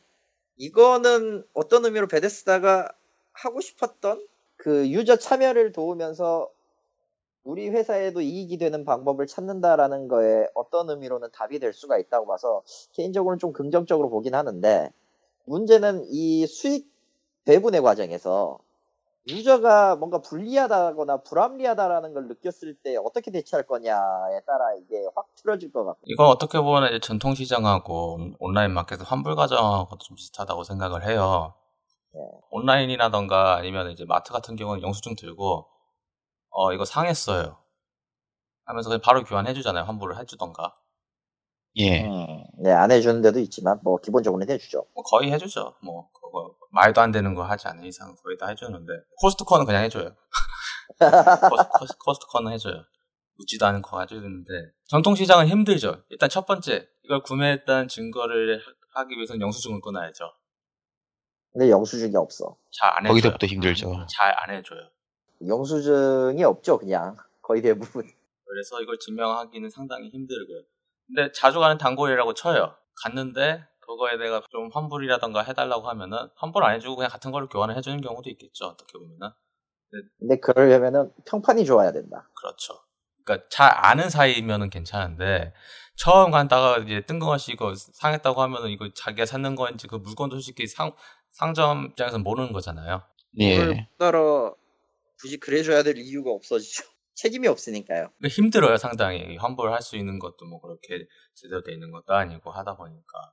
근데 제가 베데스타 쪽 그 모드를 생각하면서 느낀 것도 그런 점이 있어요. 이거를 만약 베데스타가 제대로 관리한다고 하면 정말 좋겠지만은 만에 하나 콘솔 쪽 이거 실행해가지고 안 된다. 그런 것 올려드릴 일이 막 발견되기 시작을 한다고 하면은 이거는 그냥 무너지거든요. 그냥 환불할 수 있는 조건이라던가 그런 것도 솔직히 힘들 수도 있거든요. 안 되는 이유에 대해 가지고 또 증명을 플레이어가 해야 할 수도 있으니까. 그리고 가장 이게 가장 중요한데 베데스다가 관리한다는 말은 즉 베데스다의 기준에 맞춰서 안 되는 것들은 잘려요. 이 기준이 뭐냐에 따라 뭐냐라고 묻는다면은 베데스다 마음이에요, 진짜로.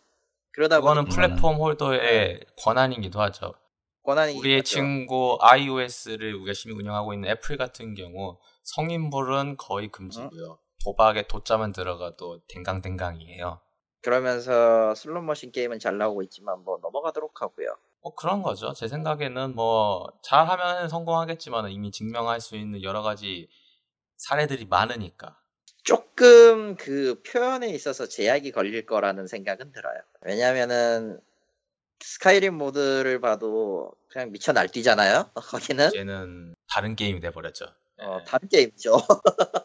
그 게임은 음. 거의 뭐 어, 손댈 수 있는 그러니까 유저 모드가 있어야 된다라는 조건이지만 거의 일루전사 게임 같은 그런 거예요.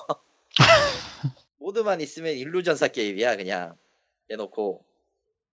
근데 그게 어느 정도 막히겠죠. 근데 그거는 뭐 플랫폼 홀더가 어느 정도까지 재량을 발휘하느냐의 차이기 때문에 나와 봐야지 아는 거예요. 이거. 참 여러 가지로 복잡한 상황이에요. 솔직히 말하면은. 음.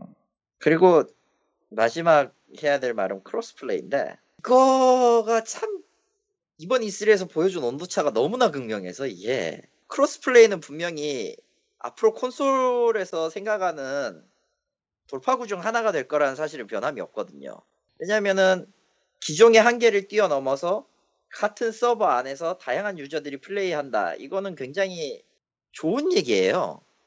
PC 상관없고 PC든 엑스박스 원 X, 엑스박스 원 X든 스위치든 뭐 소니든 기존의 한계를 뛰어넘어서 다양한 세계, 다양한 다양한 서버 안에서 이제 다양한 사람들과 경쟁을 하고 경쟁이 될 수도 있고 플레이를 할 수도 있다. 이, 이 점은 굉장히 마음에 드는데 소니가 이거를 거부를 했어요. 일단 음, 소니만 거부를 했어요. 정확히 얘기하면. 시작은 마인크래프트였고요. 마인크래프트의 그 서버 플레이에서 마소와 스위치, MS와 스위치, PC 간의 cross play는 성사될 것이다라는 얘기가 나왔죠.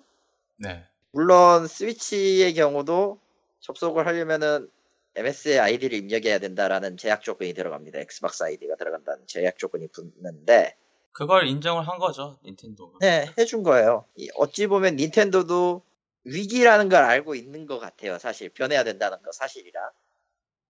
그 점에 있어서는 다양한데 소니는 이걸 거부를 했어요. 당연하게도 그 뒤에 나왔던 로켓리그도 cross play를 지원하면서 PC와 같은 서버에서 이제 플레이를 할 수 있다 라고 음. 얘기가 나왔어요. 스위치랑 스위치도 그렇고. 근데 역시 소니는 이걸 거부했습니다. 그러니까 이거는 platform holder 입장에서는 좀 지점을 뺏기는 거잖아요 어떻게 보면은. 그렇죠. 예. 그리고 예. 만약에 이게 더 나아간다고 하면은 더 이상 자기 콘솔을 구입할 만한 어드밴테이지도 사라질 수도 있다고 생각을 하고 솔직히 이미 많이 오- 오기도 했잖아요. 음. 그러니까 굳이 멀티로 많이 게임을 발매를 하고 있는데 콘솔 게임으로도 콘솔 그 자기 걸로 해가지고 자기 것만 즐길 수 있는 것을 넘어서서 만약에 그 경기가 허물어진다고 하면 더 이상 그 콘솔 자체를 구매를 안 하게 될 수도 있는 거잖아요. 그렇죠. 소니 예. 입장에서는 그게 위험한 거죠. 하지만 그건 어디까지나 1위로 달리는 입장일 거고 그 외 사람들 혹은 이제 그 외 플랫폼 홀더일 경우는 좀 더 넓게 보고 있다는 시, 각도 가질 수 있어요. 네, 뭐 어떻게 보면 또 콘솔 통합이 될 수도 있으니까 이렇게 되면. 아 콘솔 통합이라기보다는 그러니까 플랫폼이라는 거대 그 네트워크를 할 수 있는 그런 여러 가지 게임들이 나오면 그런 비슷한 것까지 갈 수가 있죠. 사실 콘솔 네트워크는 지금 제약이 꽤 많은 네트워크 중에 하나로 꼽혀요. 왜냐면은 안에서 그 콘솔이란 기기 자체로 제약을 걸어야 되는 것도 있고 게임 내용에 따라서 하긴 해야 되는데 지금 게임 같은 경우는 거의 대부분 멀티 플랫폼으로 나오니까요. 그러다 예. 보니까 이런 멀티 플랫폼으로 나온 게임들을 다른 유저와 플레이하고 싶다라는 요청이 없었던 것도 아니에요, 사실은. 의외로 좀 있었거든요. 그것들을 좀 진지하게 고민을 했고 마지막으로 지금 엑스박스 원까지 해서 엑스박스 원 X까지 해서 나온 게 지금 5세대죠. 5세대인데 6세대 이후의 콘솔 플랫폼을 생각할 수 있느냐라는 얘기들이 나왔어요. 사실은 인터뷰에서도 나왔는데 마소와 소니의 입장은 여기에서도 극과 극으로 갈렸어요. 마소 같은 경우는 제 생각엔 더 이상 콘솔을 새로 개발하거나 그런 방식으로 하진 않을 것 같아요. 사실 이거는 비단 콘솔뿐만 아니라 모든 플랫폼을 갖고 있는 것들도 그렇게 더 나은 그 완전 획기적인 새로운 기술을 넣기보다는 서서히 안정화하는 식으로 해서 점점 더 나은 걸 개선하는 식으로 갈 거라고 저는 생각을 하거든요. 예, 그 점에 있어서는 저도 동의를 해요. 근데 소니 같은 경우나 아니면 게임 같은 경우 어떻게 보면 매번 하이테크 새로운 것들을 많이 보여주려고 노력을 했었잖아요. 어떻게 보면은 플레이스테이션 4도 처음에 그랬었고 솔직히 예. 처음에 플레이스테이션 3가 나왔을 때 그래도 그나마 이야기 많이 나왔던 거는 블루레이가 들어갔다. 그 당시만 해도 최신 tech 중 하나였잖아요. 물론 뭐 그렇죠. 그 당시에는 뭐 HD DVD랑 블루레이가 대판 싸우고 있던 상황이긴 하지만은 여하튼 그걸 제외하고 해도 그 상황에서 타개할 수 있는 방법으로 이제 블루레이를 갖고 와서 나름 크게 어필을 했었단 말이에요. 그렇죠. 음. 그리고 그게 블루레이 보급화에 많은 도움이 줬고 소니는 저는 아마 기기를 새로 해서 새 버전이 나올 거라고 생각을 해요. 플레이스테이션 5라는 것이 이제 음. 마이크로소프트 5든 뭐든 하나가 나오겠죠. 하지만 마이크로소프트는 더 이상 그렇게 하지 않을 거고 엑스박스라기보다는 엑스박스 브랜드를 갖고 하기보다는 윈도우 10과 통합하는 식으로 해서 합치는 식으로 솔직히 윈도우 10도 더 이상 윈도우 11 이야기를 과연 또 할까라는 생각도 들거든요 저는 하긴 하겠지만은 하긴 하겠지. 근데 지금 예. 당장은 아닐 거예요. 크게 나을 것 같진 않아요 생각은 이게 중요한데 그리고 게임 개발사 입장에서 이게 중요한데 게임 개발에는 확실히 지금 돈이 너무 많이 들어가요. 지금 같은 경우가 모바일에도 거의 100억 가까이 들어가는데 잘 만들려면 일본이 그래요 기본적으로 일본의 기준으로만 놓고 봐도 잘 만드는 모바일 게임이 100억 정도 들어가고 지금 콘솔인 플레이스테이션 4 기준으로 개발비가 몇, 몇 2, 300억 거의 4, 500억 가까이 깨지겠죠 지금요. 그런데 개발 단가는 높아지고 개발 기간은 똑같은데 컨텐츠가 지금 많이 부실해졌어요. 사실 이 안에서 좋은 게임들이 나온 것도 사실이긴 한데 거의 대부분의 경우는 그 퀄리티가 많이 떨어지고 DLC로 메꾸는 형태로 바뀌어가고 있단 말이죠. 그리고 또 하나의 흐름은 일본 회사들이 하나같이 스팀에 진출하려고 그 바, 바둥바둥을 하고 있다는 얘기죠. 좋든 싫든 플랫폼으로서는 플랫폼으로서의 다양화는 이제 피할 수 없는 시대가 됐어요. 살아남으려면. 그 입장에서 한, 소니 하나만 고집할 수도 없는 노릇이고요. 최대한 많이 팔려야죠. 최대한 많이. 예, 최대한 많이 팔려야 되는데 음, 이게 지금 가면 갈수록 그 허들이 높아지고 있는 것도 사실이거든. 예전에 그러니까 뭐 한 게임이나 하나의 게임이 나와서 플레이스테이션 2용 게임이 나와서 하나 팔렸던 게 막 손익 분기가 막 4만 5만이었다고 치면은 지금은 그걸로는 이익을 얻기가 조금 힘들죠. 라는 것도 있고요. 대표적인 예로는 그렇게 많이 팔리는 콜 오브 듀티도 이제 최근에 박스 가격에 들어가는 걸 보면은 그만큼 다들 힘들다는 거죠. 어떻게 보면은. 돈, 예. 돈지랄이라고도 할 수도 있겠지만은 글쎄요. 그 어느 정도 돈이 그 충복 많이 있는 상태라고 하면은 과연 그렇게 추가 컨텐츠를 캡슐 가격에 들어갔을까라는 생각도 들거든요. 욕심이라고 하기에도 애매한 게 안 하던 걸 하는 건 그에 대한 전 이유가 있다고 생각하니까. 아, 생존이죠. 그걸 가지고 돈도 올랐다고 말하기도 애매하고. 그게 또 웃기게도 돈이 된다는 걸 몇몇 게임에서 또 증명을 해버렸거든요. 오버워치라든가. 아, 오버워치 들었고 콜 오브 듀티 박스도 상당히 잘 나가는 편이에요. 신규 신규 캡슐 무기 그런 것들도 한정으로 들어가기 때문에 물론 저는 사진 않지만은 생각해보니까 전부 일본의 가챠 시스템이 다 만든 결과 아니야, 이거? 뭐 그렇죠. 아, 가챠는 역시 해로운 문명이에요. 예. 분쇄해야 합니다. 그렇죠.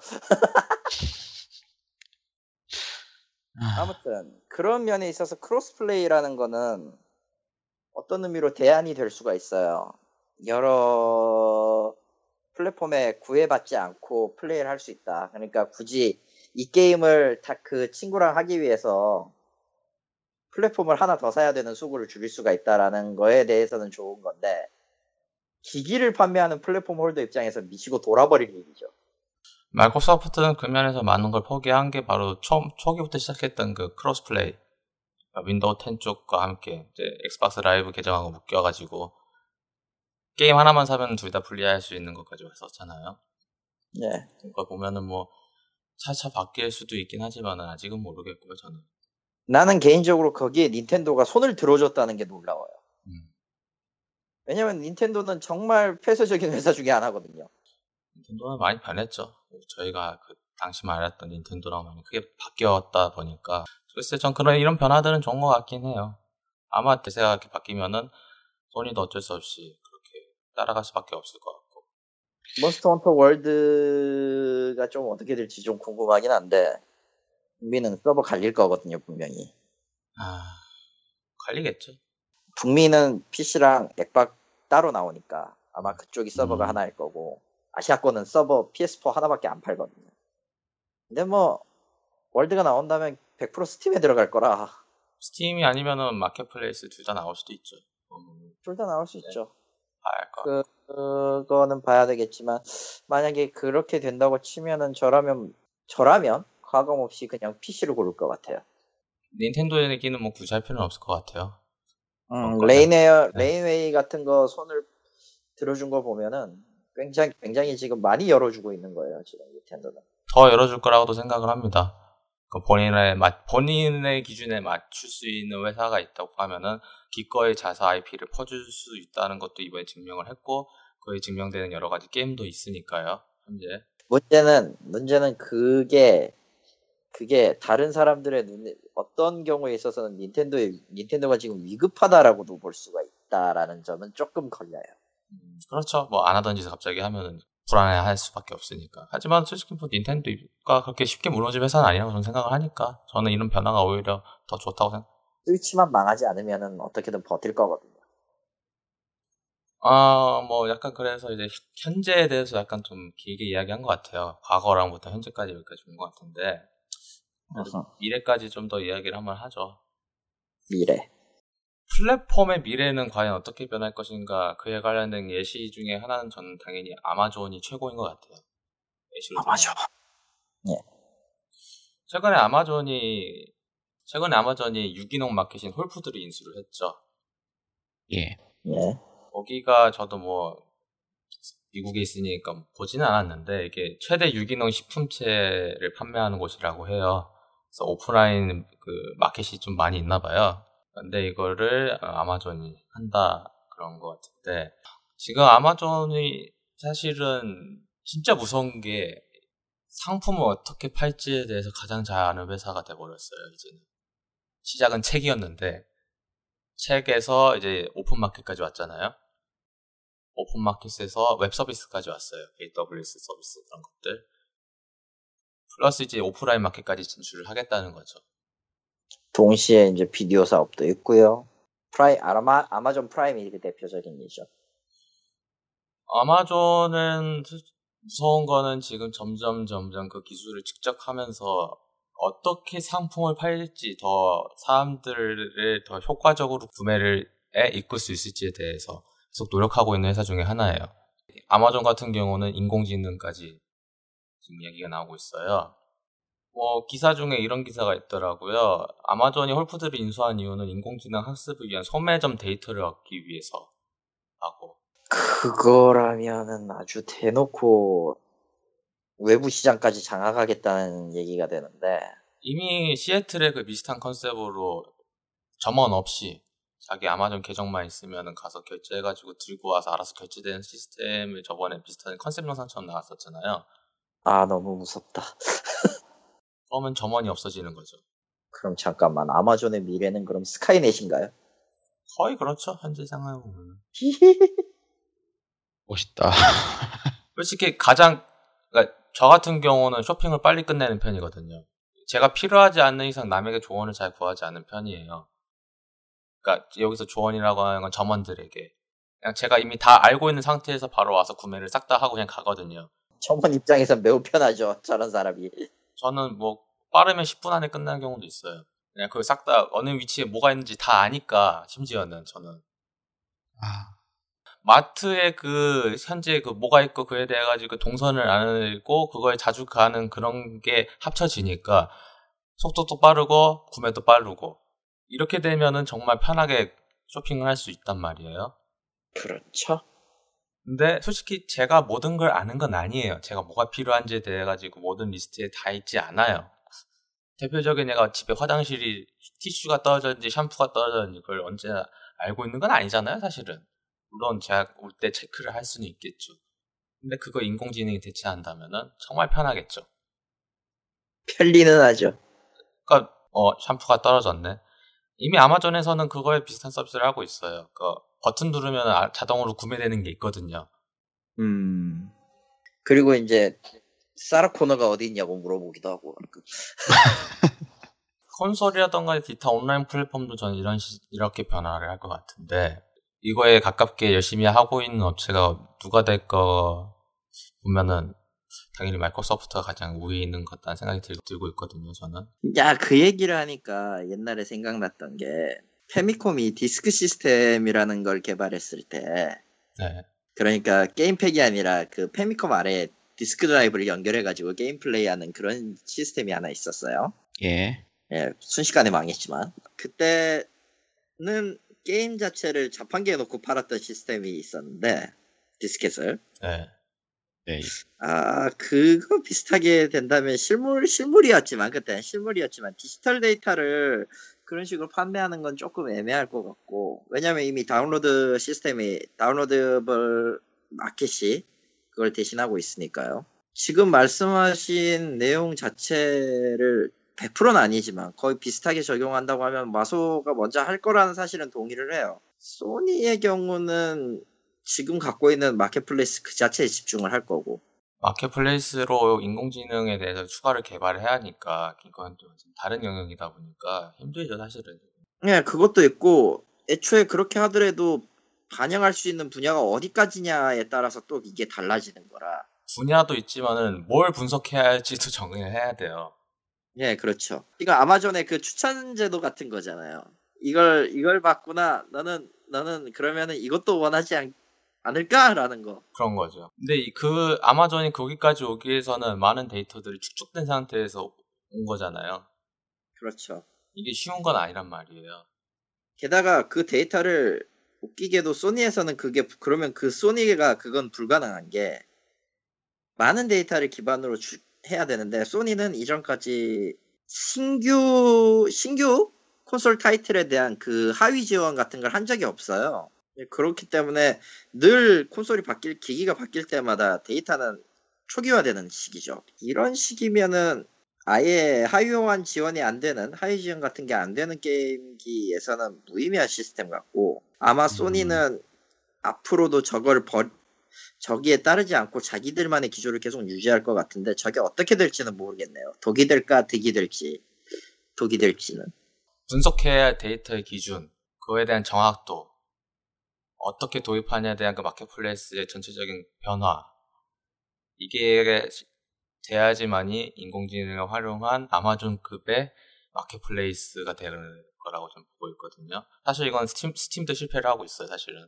말씀하시는 건 이해가 되는데 제 생각에는 굳이 소니가 그 시스템을 따로 구축해야 할 필요가 있을까요? 없어요. 아마존이나 구글이 구글이 있으면은 그냥 연- 소니는 그냥 기업 간 제휴를 맺어버리면 되는 거 아닌가요? 마이크로소프트야 규모가 되는 거니까. 만약에 물리매체가 아니라 자사에 있는 PSN 네트워크로 하는 판매 시스템은 아마 그 자기 스스로 해야 한다고 저는 생각을 해요. 그냥 도움을, powered by 아마존 이렇게 끌어오면 안 될까요? 그럼 그 아마존, 계- 네트워크 안에. 그럼 아마존 계정을 연결을 해야겠죠. 스팀이 그런 식으로 플레이스테이션 계정을 연동을 하고 있잖아요. 예, 물론 지금 거의 쓰진 않지만. 아 그렇죠. 네. 하고는 있죠. 쓸모는 없어도. 그러니까 제가 봤을 때는 소니 소니 같은 경우는 이제 규모가 사실 그 인프라 그 개발할 수 있는 어떤 규모가 안 되니까 제 생각에는 좀 뜬금없긴 하지만 그 아마존이나 외부 업체들이랑 제휴를 해가지고 내부 마켓플레이스에 들어오지 않을까 인공지능 뭐 서비스라든가 그런 거에 저는 그렇게 생각이 좀 되거든요. 음. 물론 아마존이 해당 그 데이터 기준을 만들어서 그런 인공지능 서비스를 판매할 수도 있다고도 봐요. 타 서비스에 그런 인공지능 서비스를 구축하지 않아도 자사 API를 활용해 가지고 비슷한 효과를 낼 수 있습니다라는 거를 저는 낼 거라고 봐요. 낼 수 있을 예. 거라고 본다. 물론 그걸 내는 순간 기존에 이제 인공지능을 만들었던 많은 영세한 업체들은 망하겠죠. 하지만은 그거는 아마존이 정말 잘하는 짓이에요. 어, 제가 AWS 서비스를 현재 쓰고 있고 공부를 하고 있는 입장에서 무서운 점이 그거거든요. 참고로 어, 어, 텍스터님의 말씀도 저도 솔직히 공감은 가지만은 이것도 독이 있어요. 어, 소니 시스템은 아마존 서비스에 종속돼 버려요. 음, 영원히 종속돼요. 뺄 수 없습니다. 그거. 그렇겠구나. 예. 그래서 왜 인공지능을 직접 만드냐? 그거를 피하기 위해서거든요. 데이터를 지키기 위해서, 자- 종속이 되지 않기 위해서. 구글이라던가 애플도 그렇게 자사에서, 자사를 직접 개발하는 것도 그런 이유라고 봐요, 저는. 시간을 들어서더라도. 어느 쪽이 될지는 몰라도 결과적으로 둘 다 어느 쪽이든 시간이 걸린다는 사실은 변하지가 않네요. 아, 비용이라던가 시간을 절약하기 위해서는 그런 이제 업체들에서 나온 걸 쓰는 게 가장 좋다고도 보지만은, 소니 입장에서는 그렇게 쉽게 판단하기 힘들 거라고 봐요. 결국은 종속이 된 버리니까. 소니는 지금 안정화 상태이기 때문에 불분명한 걸 확실하게 덤벼들지는 않을 거라고 봐요. 그래서 그리고 중요한 건 이거죠. 과연 이거를 어떻게 시너지를 효과로 일으킬 것인가도 이제 다른 이야기다 보니까 뭐 게임이라는 게 넷플릭스처럼 있잖아요. 예. 예. 물론 최근에 마이크로소프트는 그, 그 EA 볼트처럼 게임 그 볼트 서비스 있잖아요. 옛날 게임들 그거 즐길 수 있는 그런 이용권을 판매하기는 시작을 했지만은 그런 걸 추천 서비스로 해서 하면은 뭐 나 이런 게임 하고 싶다고 똑똑똑 집으면 이제 추천 서비스에 쫙 뜨겠죠 넷플릭스처럼. 하지만은 글쎄요 그렇 그렇게 많은 게임이 없는 그런 상태에서 그거를 지원하는 건 또 다른 이야기니까 굳이 필요 없을 수도 있거든요. 예. 그러니까 이건 또 다른 이야기예요. 열심히 구, 그거 시스템을 만들어도 사용자가 안 쓰면은 도루묵이다 보니까. 그러니까 애매하죠. 결국은 그래도 인공지능은 더 쓴다고 봐요. 결국은. 이거는 쓰긴 하겠죠. 음. 쓸 거. 결국은 저는 데이터 만능주의자다 보니까 데이터가 킹왕짱이거든요. 결국은 구매한 횟수 그거에 대해 가지고 만족도 그거를 이길 수는 없다고 봐요. 아무리 개인적인 경험이라고 해도 그거는 결국 망각이라는 게 있으니까. 그렇죠. 어느 쪽이 정답이 될지 모르겠습니다만은 물론 저는 아마존이 좋다, 좋으면서도 불안한 이유는 저 시, 장이 들어오는 순간 완전히 혼돈 파괴 망가가 될 수 있으니까요. 변화를 해버려요. 아주 수 없이. 변화를 하지 못하면은 사라져버리거든요. 완전 괴수라서 제가. 음, 뭐, 지금 현재 출판 시장 아마존 안 쓰면은 책 구매가 거의 안 될걸요? 반디앤루니스가 있다고는 하지만 누가 반디앤루니스에서 북미 책을 사요? 아마존에서 그냥 사면 되는데. 아마존을 아직까지 제대로 써본 적이 없어가지고 그걸 모르겠네. 저는 종종 그 화보집이라던가 아마존에서 사는데 네. 빠르게 배송되는 것도 있고 좋긴 해요. 그러니까 아마 넘어가면 저 펜을 한번 써볼지도 모르겠네. 많이 쓰시겠죠. 여하튼 저는 그렇게 될- 저는 그렇게 생각해요. 인공지능이 결국은 시사- 세상을 지배하는 순간이 올 것 같다. 네. 이미 시도를 하고 있고 막 많은 회사들이 다 연구하고 있을 거예요. 제 생각에는 스팀도 하고 있을걸요? 자사 내에서 인공지능 연구하시는 사람이 있을 거라고 보거든요. 지금 왜냐면은 대다수 IT 기업들은 그런 부서들이 다 있으니까 저는. 그런 시대에 그런 세상에 살고 있습니다. 네. 결국은 이마트가 최고라고 이야기한 것 같은데. 아니야.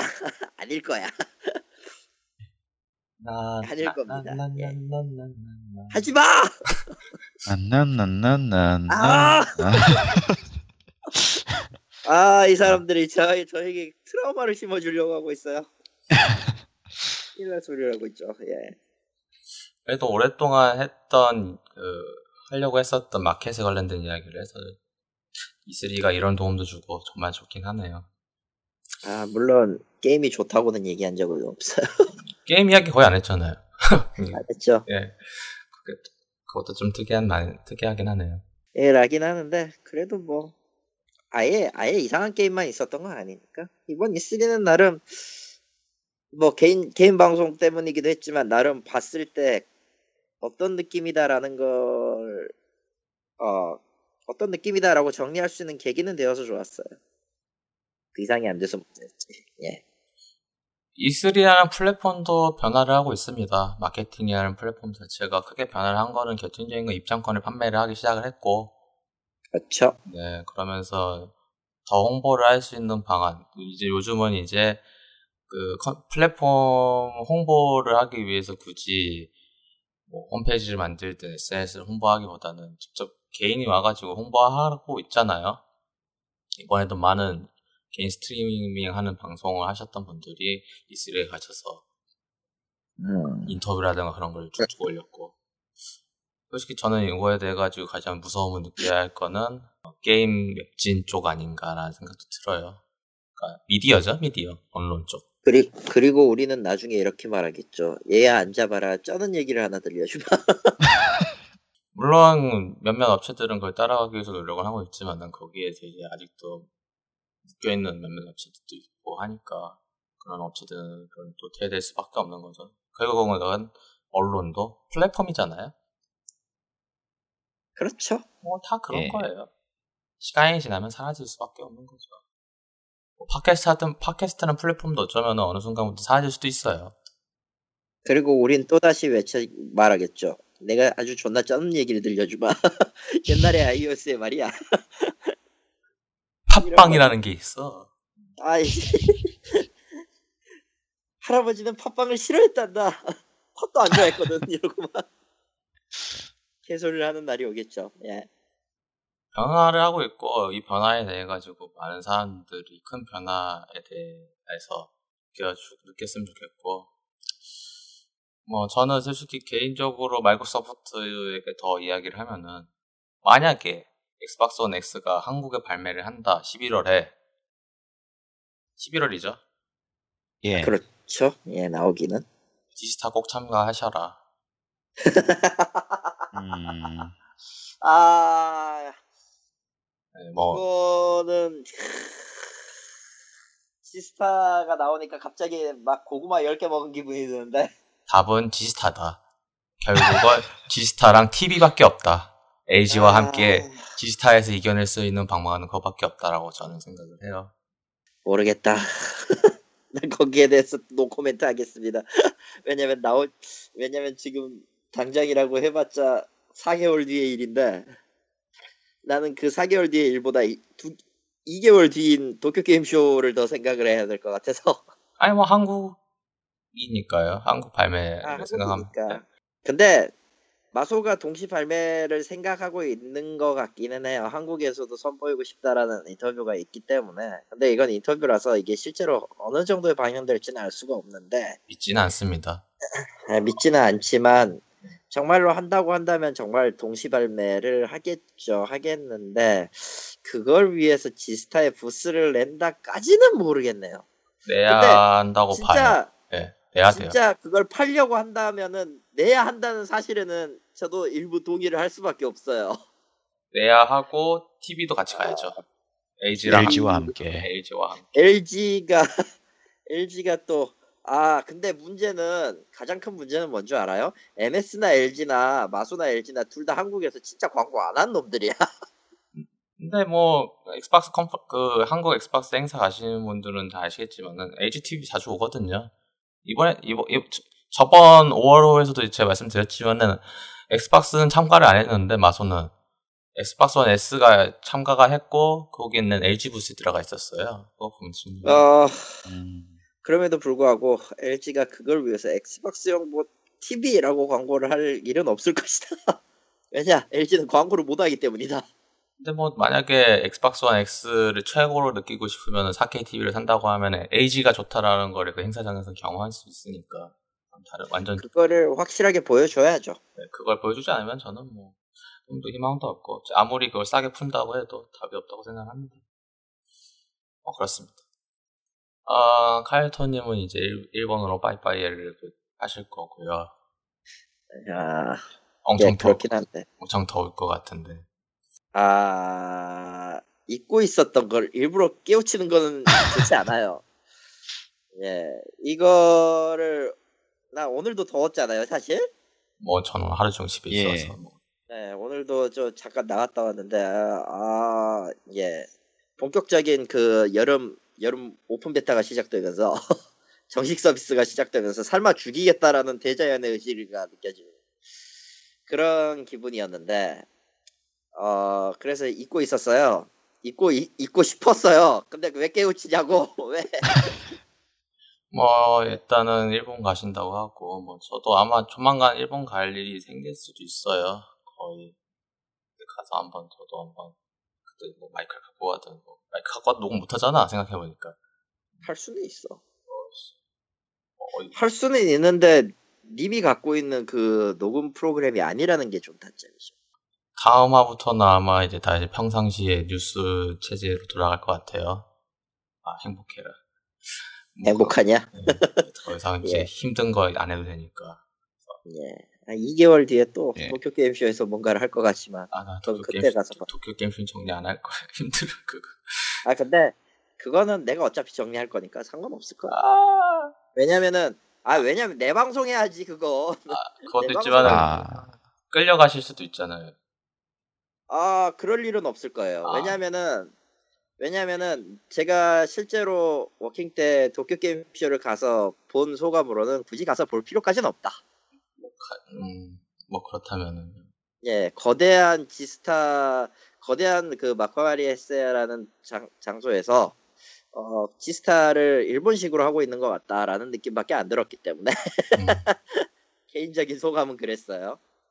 어, 그렇기 때문에 굳이 그걸 가서 봐야 될 이유까지는 없다고 봐요, 난. 예. 뭐 그렇습니다. 이제 7월호 이번에는 진짜 녹음 늦게 해, 진짜 빨리 해가지고 너무 힘들어. 어, 뭐, 원래는 평상시 말이 했었잖아요. 근데 녹음 날짜가 18일이에요. 한다고 하면은 아마 7월 30일이 되지 않을까. 7월 30일이면, 이야, 제일 더울 때. 그래서 행복한 한국 게임 생존기 게이머를 위한 게임은 없다. 2017년 6월호 E3 2017 특집입니다. 들어주신 분들 감사드리고요. 저희는 7월에 뵙도록 하겠습니다. 감사합니다.